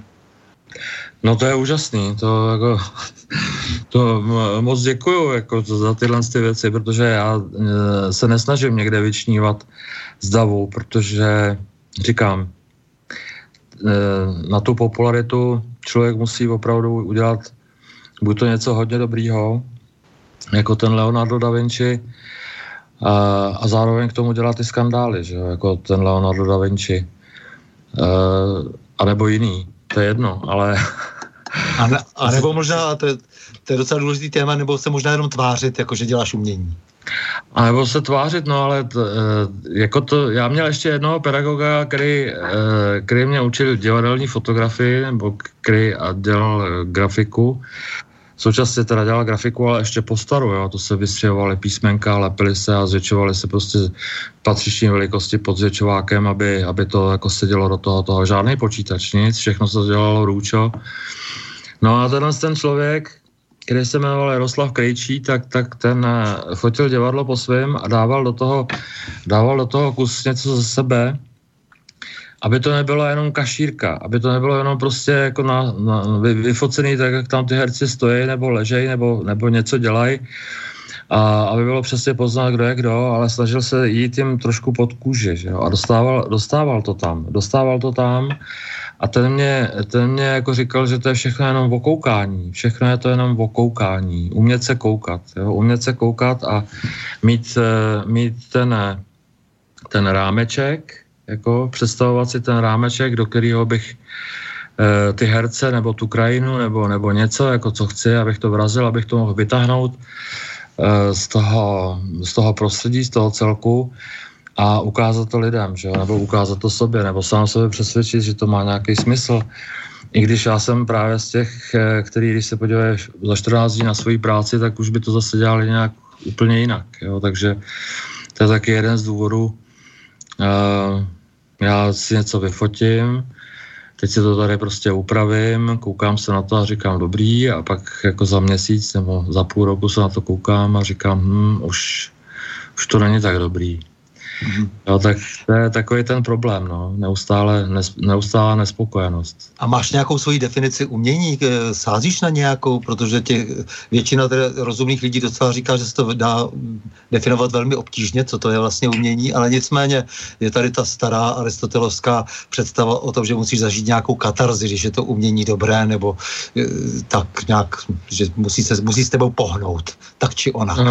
To, je, to, to souvisí s těma pocitama, jak si správně řekl, jo, jako ta katarze, to je ne, normálně člověk, každý člověk to nějakým způsobem má, každý člověk, každému člověku se e, občas zježí chlupy na zádech a neví proč, jo, jako při poslechu nějaký muziky nebo při pohledu na nějaký objekt krásnej, že většinou to bývá spojený s těma pro normální chlapy, normální holky. Uh, nebudu to dál rozpatlávat, jo, ale to jsou ty věci, který, eh, který člověka nějakým způsobem rajcujou, jo, rajcujou. A je to, eh, ono jak učil Šmok, jako oni jsou, oni jsou věci, které jsou obecně emocionálně aktivní, jak se tak říká, že jo, to jsou takový ty, taková ta klasika, jak člověk vidí západ slunce, tak se rozněžní, když je hezký, že jo, nebo když vidí labutě na, na rybníku, jak dělají to srdíčko, tak uh, se taky rozněžní, že jo, nebo když vidí uh, alej, která vede někam do dálky, tak ho to taky rozněžní, že jo, protože to jsou ty symboly, uh, který jsou, který jsou klasický, že jo? To je prostě, to je, to je daný, ale existují taky věci, které člověka dostanou prostě aniž by čekal, že ho to dostane, a mně se to stává prostě dost často, když se dostanu do nějakého prostředí, když se dostanu mezi nějaký lidi, který a sledují, sledují ty vztahy, že jo? Jako to je, klasický je to divadlo, jo? Jako když je, když je to divadlo, když jsem třeba měl možnost fotit Zindulku, pana Zindulku s, s paní Bohranovou na, na jevišti v jednom představení v Činohráku, tak, tak uh, tam byly věci, které jsem potřeboval dostat, jako potřeboval jsem je z toho vystřihnout a ukázat je, ukázat je tomu Zindulkovi, že a Zindulka, jako když to viděl, tak říkal, no konečně vidím, že jo, konečně vidím, jak hraju, a to je pro mě to, to důležitý, že jo, jako konečně vidím, jak hraju. Konečně vidím, jak tam jsem, jo, jak to... A takže definici umění bude mě asi neuslyšíš takovou tu klasickou aristotelovskou. Ne, mě jde o to, tak Aristoteles to poměrně ohraničil, ale potom samozřejmě s dalším vývojem se neustále ty nejrůznější teorie hromadily a pak nakonec spousta lidí nad tím raději mávne rukou, ale v poslední době jsme svědky toho, že kdekdo studuje nějakou uměleckou školu a samozřejmě toho talentu tolik na rozdávání zase není, přece jenom jako je to věc dosti exkluzivní, že tedy jak si vystuduje sto tisíc lidí, ale z nich prostě opravdu třeba pět, jak si eh, nakonec vytvoří cosi, co tak obtížně definujeme, tedy umění. Eh, co si o tomhletom jevu myslíš? Jako je tady spousta lidí, kteří si vlastně nárokují eh, jak si absolventi tedy nějakých škol třeba s, minimální, s minimálními třeba, třeba výsledky, nebo někde i jakými si výsledky, které lze velmi obtížně nazvat jak si něčím eh, zajímavým a, a eh, přínosným. A oni si nárokují jakési společenské postavení a, a mají pocit, že by se směli, měli ti ostatní on, podělit s nimi o větší, eh, o, o velký krajíc, jak si, nebo v tom krajíci, že by měli mít jako velkou svoji účast. Eh, co si myslíš o tomhletom jevu? Je, je, to, je to opravdu dost masová věc? Eh, no, čas, já tomu nerozumím, že? Já tomu, tomu nerozumím. Já jsem eh, měl na dějiny umění, na, na filmu jsem měl pana profesora Dvořáka, že jo? A já jsem Já, protože jsem znal ještě jako jeho kamarády, kteří s ním dělali soudní znalce, když, když se jednalo o nějaký nalezený obraz, který nebyl určitelný, jestli je pravý nebo nepravý, tak se sešli tyhle pánové a říkali, jako může to být, jako ne, nebo není to. To je jedno, ale eh, ptal jsem se ho eh, po vlastně, když jsem čtyři roky před jeho smrtí jsem k němu začal chodit, protože už jsem se styděl, že jsem ho potkával na výstavách a on mi vždycky říkal, pane kolego, jako když si přijdete povědat o umění, jo, a já jsem mu říkal, no, furt nebyl čas, furt nebyl čas a najednou jsem si uvědomil, jak ten čas příšerně letí a jak je to všechno marný, a tak jsem za tím Dvořákem šel a Jedna z otázek na něj byla, jako koho, koho vidíte jako v současné době, jako, jako toho umělce, jo? Jako k, z těch mladých, z těch mladých lidí, myslím, jako jestli, jestli znáte nějaký jméno, který byste mi mohl říct. A on se tak zamyslel a, a říkal, že by Rona. Mhm. A já jsem se začal strašně smát, že jo? Protože Rona je ještě starší, než jsem já, že jo? Uh, takže jako nikoho z těch mladých nemenoval, protože nikoho neznal. A on to charakterizoval tak, jako že to, že to umění jako v současné době je takový jako rádoby šokující, jo, jakože oni, oni to moc neumějí, ale oni prostě jako za každou cenu potřebují nějakým způsobem někoho ohromit, šokovat, jo, šokovat. To je, jak uh, Benjamin Kurasek psal v té knížce, že o tom umění, že se vystavuje, vystavuje v Londýně jako hromada písku, kde je napsáno v místnosti, kde nic není než hromada písku a je tam cedulka hromada písku a pak se to, pak se to prodá za deset tisíc liber, že jo.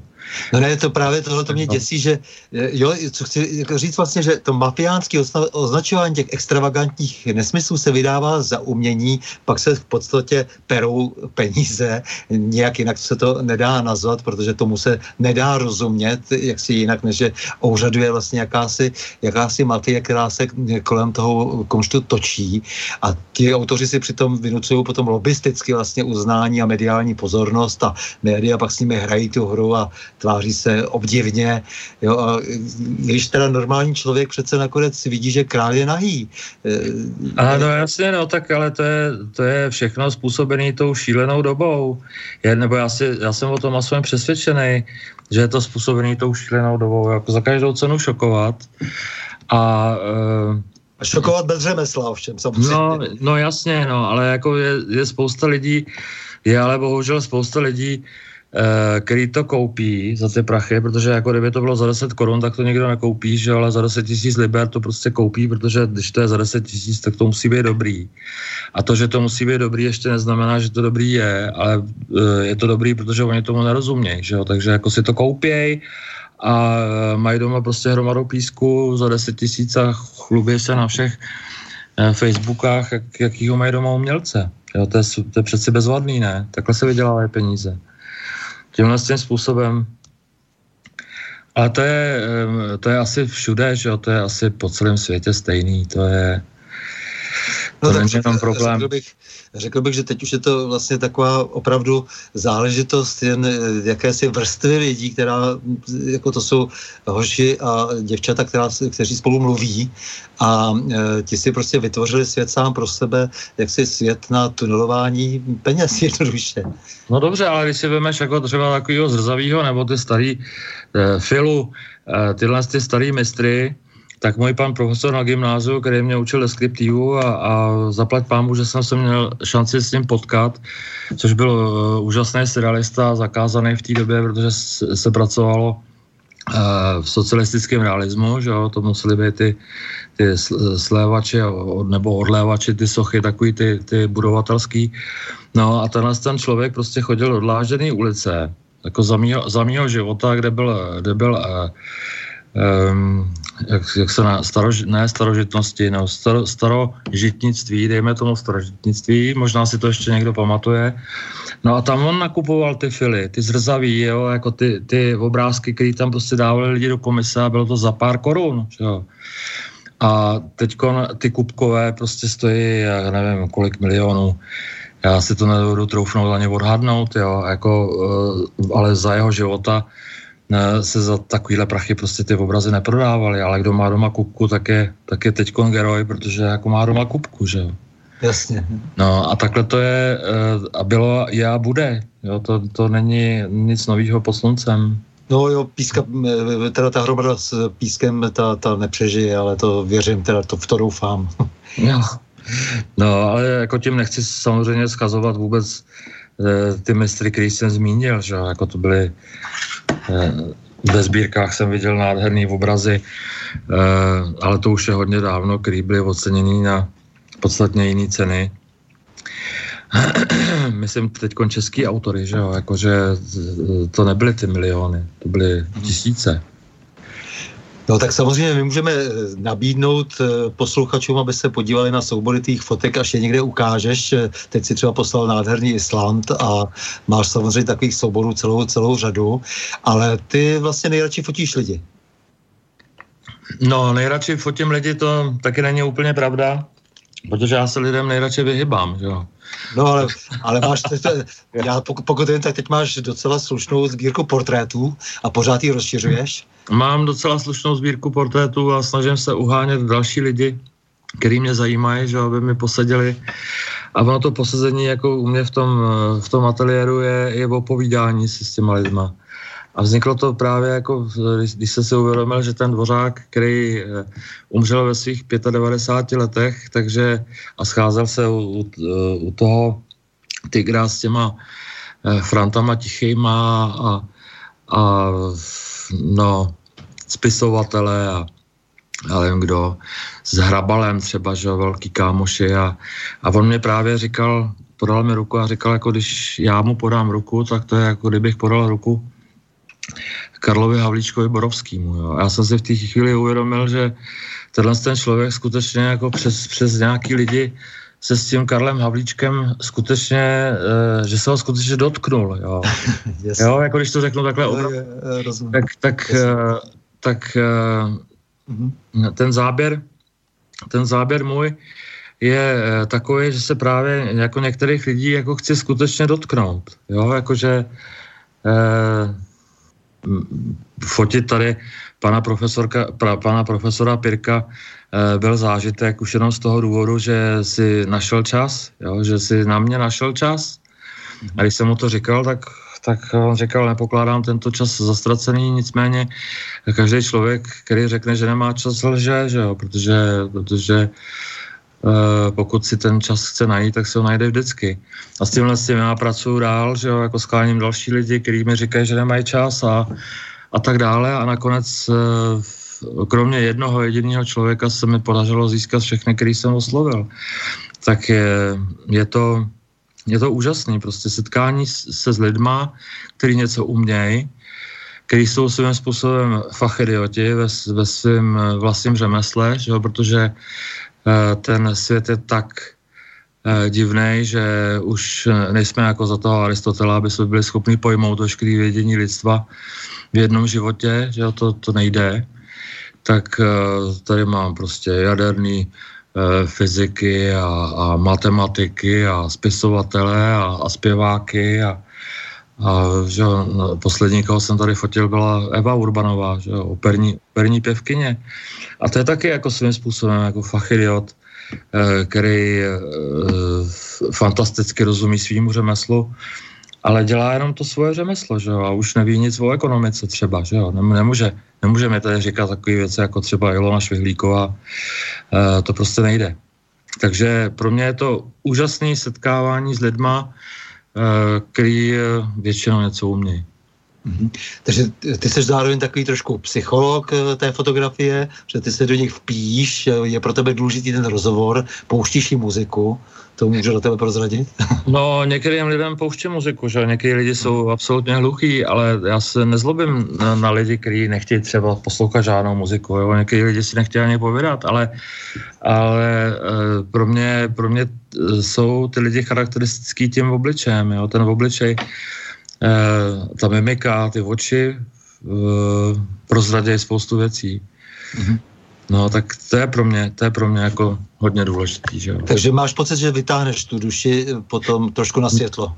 Nevím, nevím. Pokouším se o to, e, je, je to moje snaha samozřejmě, ale e, to nej, nejsem tak geniální, aby se mi to podařilo u každého, si myslím.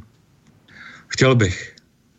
Jak ty vidíš intelektuály, umělce, kteří dnes do značné míry vytvořili fenomén, tedy myslím, ti, kteří se, se takto rádi označují pyšně, Pražskou kavárnu? No já spoustu lidí znám osobně, že jako já jsem... Spoustu z těch lidí znám osobně. Spousta z nich neustále si myslím, že pokládám i za kamarády. A řeším to tak, jako průnik množin, jo. Průnik množin, e, brambory a, a jabka jsou přírodní, já nevím, zelenina a ovoce, že? Takže to se ty, ty dvě množiny se v ně, aspoň v něčem prolnou. A v tom, jako v, v čem se prolnou, nebo v čem já se prolnu s těma lidma, tak to mě musí stačit. Jo, protože já, já jim nemůžu říkat, jako, že já mám úplně jiný názor na tyhle ty věci, protože jsem si něco přečet.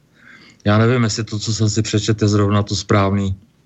Jo, ale myslím si, že se snažím mít do, docela eh, objektivní eh, názor přes, přes tu svoji jako subjektivitu, protože třeba pan Petránek se mi snažil vysvětlit, jak, jak na to jde on, a já jsem se snažil eh, trošku okopírovat ten jeho styl a snažím se hledat tu pravdu, ale svým vlastním, svým vlastním mozkem, jestli nějaký mám, tak z toho já vycházím, že jo? Takže já nemůžu, nemůžu nadávat, nadávat těm lidem, jako že jsou hloupí, protože to nemusí být pravda, ale prostě nevěřím jim, nevěřím jim. Hmm. Jako je jich víc, kterým, kterým nevěřím, než těm, kterým věřím.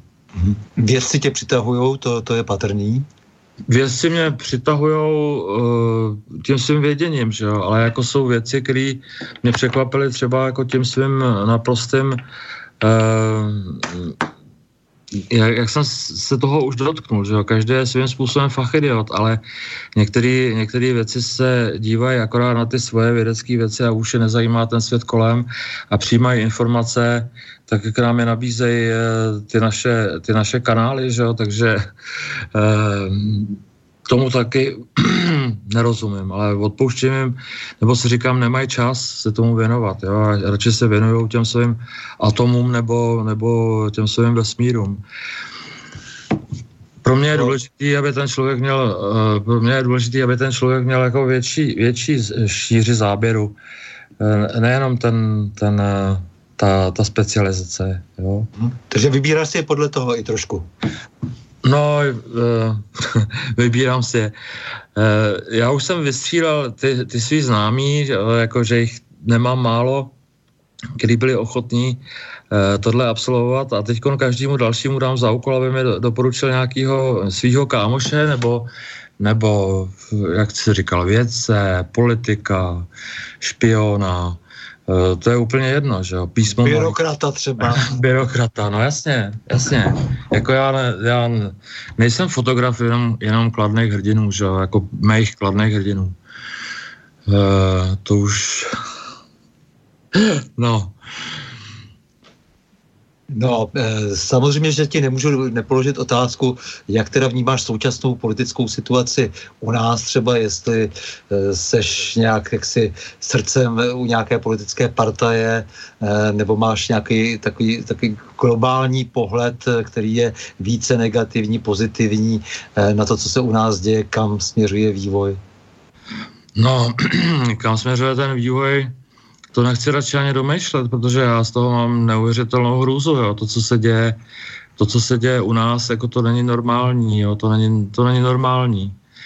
To je takový, když mi někdo řekne, že se necítí být Čechem, e, přestože to je můj kamarád, e, a říkám, já se cítím být Evropanem, tak už jenom třeba tohle z toho mě dostává, jo, jako jak, jak je to možný, prostě, že, že se u nás dostáváme do takovýhle, do, do takovýhle situace, že nám chybí ta, ta hrdost, jo, jako v lidech prostě přestává, přestává být ta hrdost na, na to češství, jo, co by mělo přijít k tomu, aby se to, aby se to obnovilo, jo, jakým způsobem se prostě manipuluje s dějinama, jo, to, co se děje teď kolem toho Koněva, to je prostě šílený, že jo, to je, to je naprosto šílený, tak kdo nás vlastně osvobodil? Jo, jak, eh, jak to tady bylo v tom, v tom čtyřicátém pátém roce? Kdo má tu pravdu, jako ten děda, jako který byl skutečně na těch barikádách a vyprávěl mi o tom ze svého vlastního pohledu, jo? Eh, já už si taky ledacos zpamatuju, jo, jako z, z, těch, z, těch, z těch věcí. A teď, jako když mi nějaký pan, pan, pan z Prahy šest prostě jako vypráví, že to bylo všechno jinak, tak já mu nevěřím ani slovo, že já nemůžu mu věřit vůbec nic. No, máš pocit, že se dá alespoň částečně vrátit hrdost alespoň části lidí To znamená být zpátky hrdý na národ, začít se starat o svoje rodiny, nemít ten pocit, že v tom svém velikářství, jak si jsem důležitější než ti ostatní, jak, v jakémsi kosmopolitismu, jak si, že jsem všechny předčil intelektuálně, morálně, protože to je dost jaksi spojující, jak, jsou, jsou jakési spojující prostě pocity těch lidí, kteří si třeba říkají, nebo kterým se říká nepříliš přesně pražská kavárna, nebo patří do této skupiny jistě politici toho druhu, jako je ten pan starosta z Prahy šest. No, uh, určitě to uh, hraje nemalou roli uh, otázka peněz a moci, jo. Kdo má peníze a moc, tak, tak to je přeci klasika jako v té historii. Když to člověk čte, tak to je furt stejný. Prachy, prachy, prachy a moc. Jo? A lidi jsou schopni udělat cokoliv. A je jim jedno, jako že pošlapou ty druhý. To je... Je to, je to složitý, no. Je to... Uh... Já jsem se chtěl vrátit teď trošku k tomu světu, jo, že celý ten svět je nějaký, nějaký pomataný a rychlej. Ale e, lidi tady jako v České republice, nebo tady, co žijeme, tak přestávají mít čas se zabývat e, těma s těma věcma, protože ta společnost a hlavně ty politici je e, zaneprázdňujou věcma, který musí vyřešit, aby přežili, že jo? Aby vůbec přežili.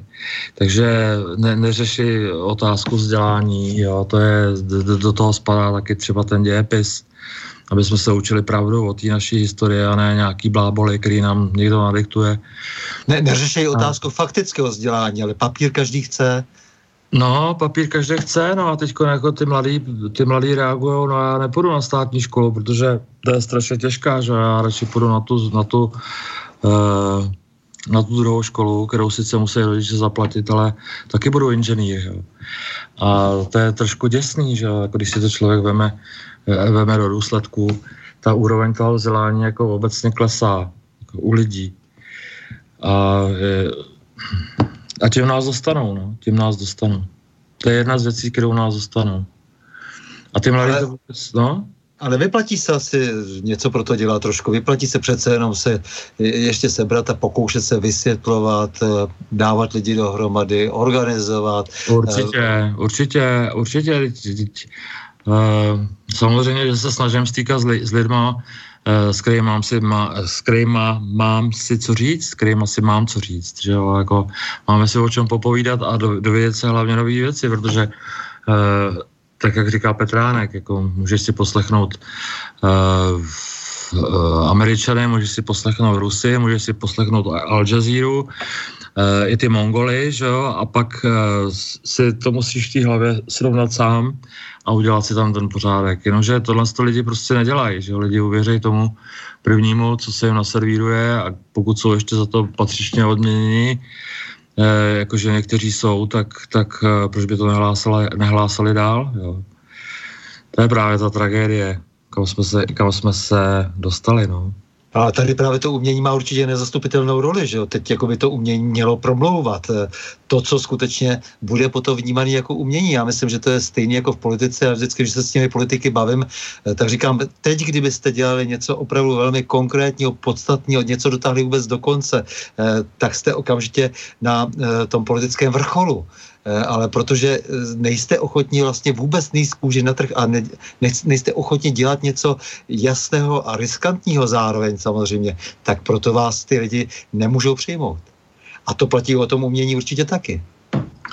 No ale teď je to furt stejný, že dneska odpoledne dávali v televizi nádherný dokument o, o Pasternakovi a jeho doktorovi Živágovi. A taky se tam člověk spoustu věcí dozvěděl, že i když to musíš filtrovat e, s, právě s, s, tou, s tím vědomím, že nemusí být všechno pravda, jako to, co tam říkají, ale je, je to zajímavé, že se to neustále opakuje, jako v tom umění musí být nějaký, nějaká nouze, nějaký nedostatek, nějaký, jo, nějaký, nějaký strádání, e, tak jako Šostakovič tam se Leningradskou v, v bytě, jako u kterého jsem seděl v noci v zimě, a poslouchal jsem si to na sluchátka, byl jsem, byl jsem tam. Najednou jsem tam prostě byl, ale v jaký době a v jaký situaci to ten chlap psal, to muselo být příšerný, že jo. A teďkon, ale nejsou žádný takovýhle situace, že by, že by to vznikalo prostě z té krve. Co vzniká z té krve? Jo, z toho, z toho, já nevím o nikom. Teď nás tady straší milion chvilek, že v podstatě se chystá jakýsi státní převrat, dávají najevo různé neziskové organizace, že vezmou v podstatě spravedlnost do svých vlastních rukou a bez ohledu na nějaké demokratické procesy si budou prosazovat jakousi svou, a tu svou neumějí ani pořádně sformulovat, co říkáš tomuhle tomu podivnému fenoménu. No oni neumějí nic formulovat, jo, to je všechno, to je všechno jenom nějakým způsobem zmanipulovaný, já těm lidem nevěřím ani slovo. Jo, jak, jak může e, někdo, který o tom vůbec nic neví, jak může někdo o, o ekologii vyprávět, šestnáctiletá holka, jak může prostě vyprávět nějaký, nějaký věci. E, já jsem říkal, abych ji poslal prostě do Mongolska, do, do Jižní Goby, na čtrnáct dní kurťákům, aby viděla, o čem je život, že? Nebo, nebo do té Brazílie, k těm Indiánům, aby viděla, o čem je život.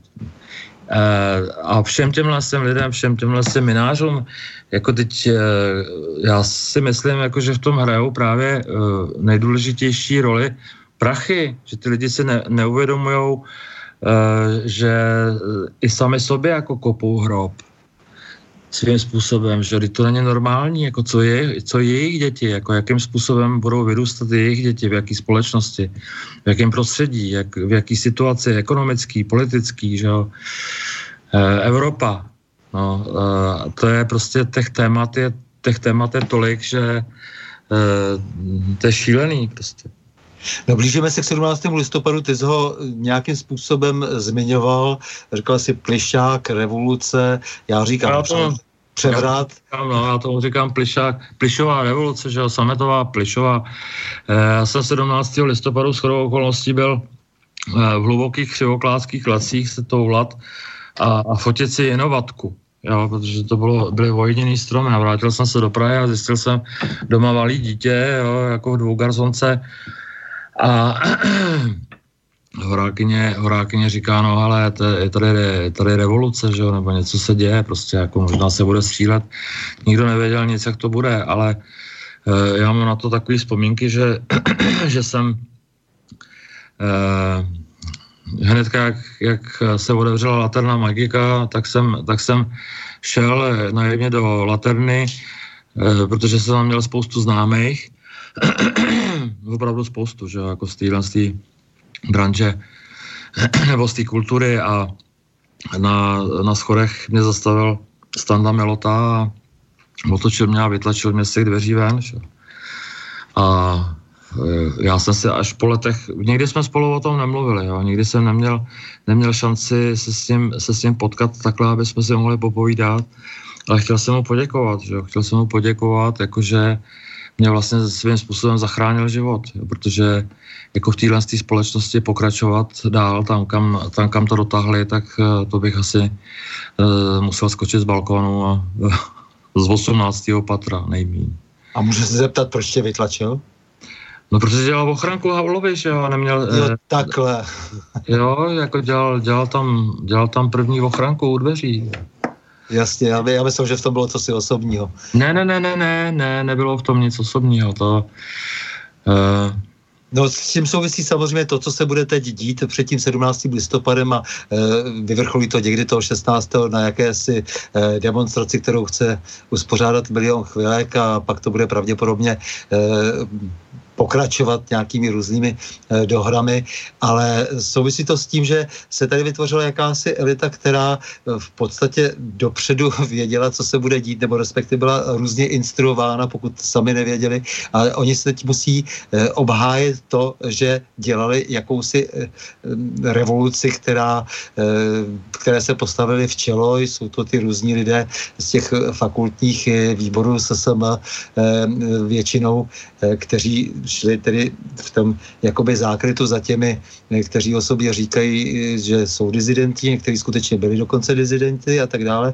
No a tihleti lidé teď potřebují obhájit svoji pozici a, a své v uvozovkách výsledky práce. No ale oni, oni se musí spolíhat na to, že narazí na lidi, kteří si nic nepamatujou, nebo kteří nic nevědějí. Uh, já pro mě je strašně důležitý určitý věci vědět a pokud, pokud si nejsem, nejsem s něčím jistý, Uh, tak se jdu na to zeptat člověka, který, je, který k tomu má nejblíž, že jo? Nebo jako měl k tomu nejblíž, jako pro mě třeba zpověď uh, Miloše Jakeše uh, o sedmnáctého listopadu strašně důležitá, protože mi to říkal z pozice svý, samozřejmě jsem mu mohl uvěřit a nemusel jsem mu uvěřit, ale bylo to, bylo to pro mě strašně důležitý, protože jsem si najednou uvědomil, že to, že, jaký byly tlaky v tom, v té jejich partii, jo, jaký tam byly, jaký tam byly ksindlové, co to tam bylo, co tam bylo za, za lidi, jo, jak si šli po krku, jo, jakým způsobem ne, neuvěřitelné věci, jako, a to si říkám, člověk tomu může a nemusí věřit, že jo, ale pak se zeptá dalšího, pak se zeptá dalšího a jako to jsou ty pucle, které se skládají do té skládanky a ono to začíná mít smysl, začíná to vypadat, jakože se dostávám k té pravdě, ne na sto procent, ale, ale že už si udělám svůj vlastní názor, který se samozřejmě neshoduje s tím, který jako hlásá pan Mynář někde na Letní, ale nevím, nevím, nerozumím tomu, roz, rozhodně bych s těma našel jako na tu tribunu zpívat nějaký klusové písničky. Ty lidi, ty lidi, ty lidi to dělají, buď to, že jsou úplně blbí, ale nevěřím, že jsou všichni úplně blbí, ale dělají to, dělají to kvůli tomu, že z toho budou mít nějaký profit, ne? No v každém případě teď budeme svědky velké kampaně, to už je jasné, Česká televize už se rozjíždí a všichni se vlastně, celý ten mainstream se nějakým způsobem snaží přizpůsobit víc nebo míň takové té oficiální představě, kterou reprezentují teďkom ti, kteří se tváří jako, jako elity, tedy myslím elity spíše tím, že zastávají nějaké pozice nebo jsou napojeni na nějaké penězovody a budeme svědky teď do toho konce roku určitě jaksi velké přehlídky odpornosti, protože celá řada těch lidí bude skutečně přepisovat i nadále veselé, veselé dějiny a děje se to konec konců i v případě toho Koněva, vytváří se velmi nepravdivý obraz a místo, abychom pokorně přijali to, že si tady lidé v té komunistické straně sami udělali do značné míry přepa- ten převrat inspirovaný ze zahraničí, to je e, velmi patrné, no a že se pak všichni poštikali ještě mezi sebou, e, znamená jenom to, že ta, ta strana, e, ta, ta, ten bývalý establishment zrazoval sám sebe, své vlastní myšlenky, nebo no, myšlenky, no. Ke kterým se e, verbálně hlásili. No jistě, no, tak e, co, co na to může člověk říct, jo, jako tady tohle je, já bych řekl, že to je ten samý hnus, nebo možná ještě větší hnus, ještě, ještě je to mnohem otevřenější projev, jo? Jako bez jakýkoliv reflexe. To, to co jako se děje teďkon, že jako oni, oni se nestydějí vůbec ničeho, jo? Jako nemají vůbec žádný zábrany, může se říkat cokoliv, že jo? Může se trhat ústava, tamhle nějaký autobusák namaluje při kampani O D S nějak, nějakému budoucímu poslancovi ty Kadýlka jde bručet a tamhle někdo trhá ústavu, Mynář trhá ústavu, jako co to je, jo, jako kde to žijem, co jsme to, co jsme to za společnost, jo, jako někdo pověsí trenýrky tamhle jako na hrad a ukradne jako státní zástavu, jako teď to je, teď to je trapný, ostuda, e, za to by se mělo trestat.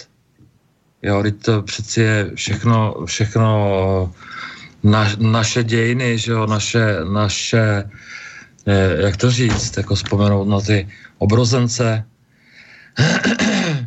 že rotují hrobě kolem všech tří os, když vidějí to, co se teď děje.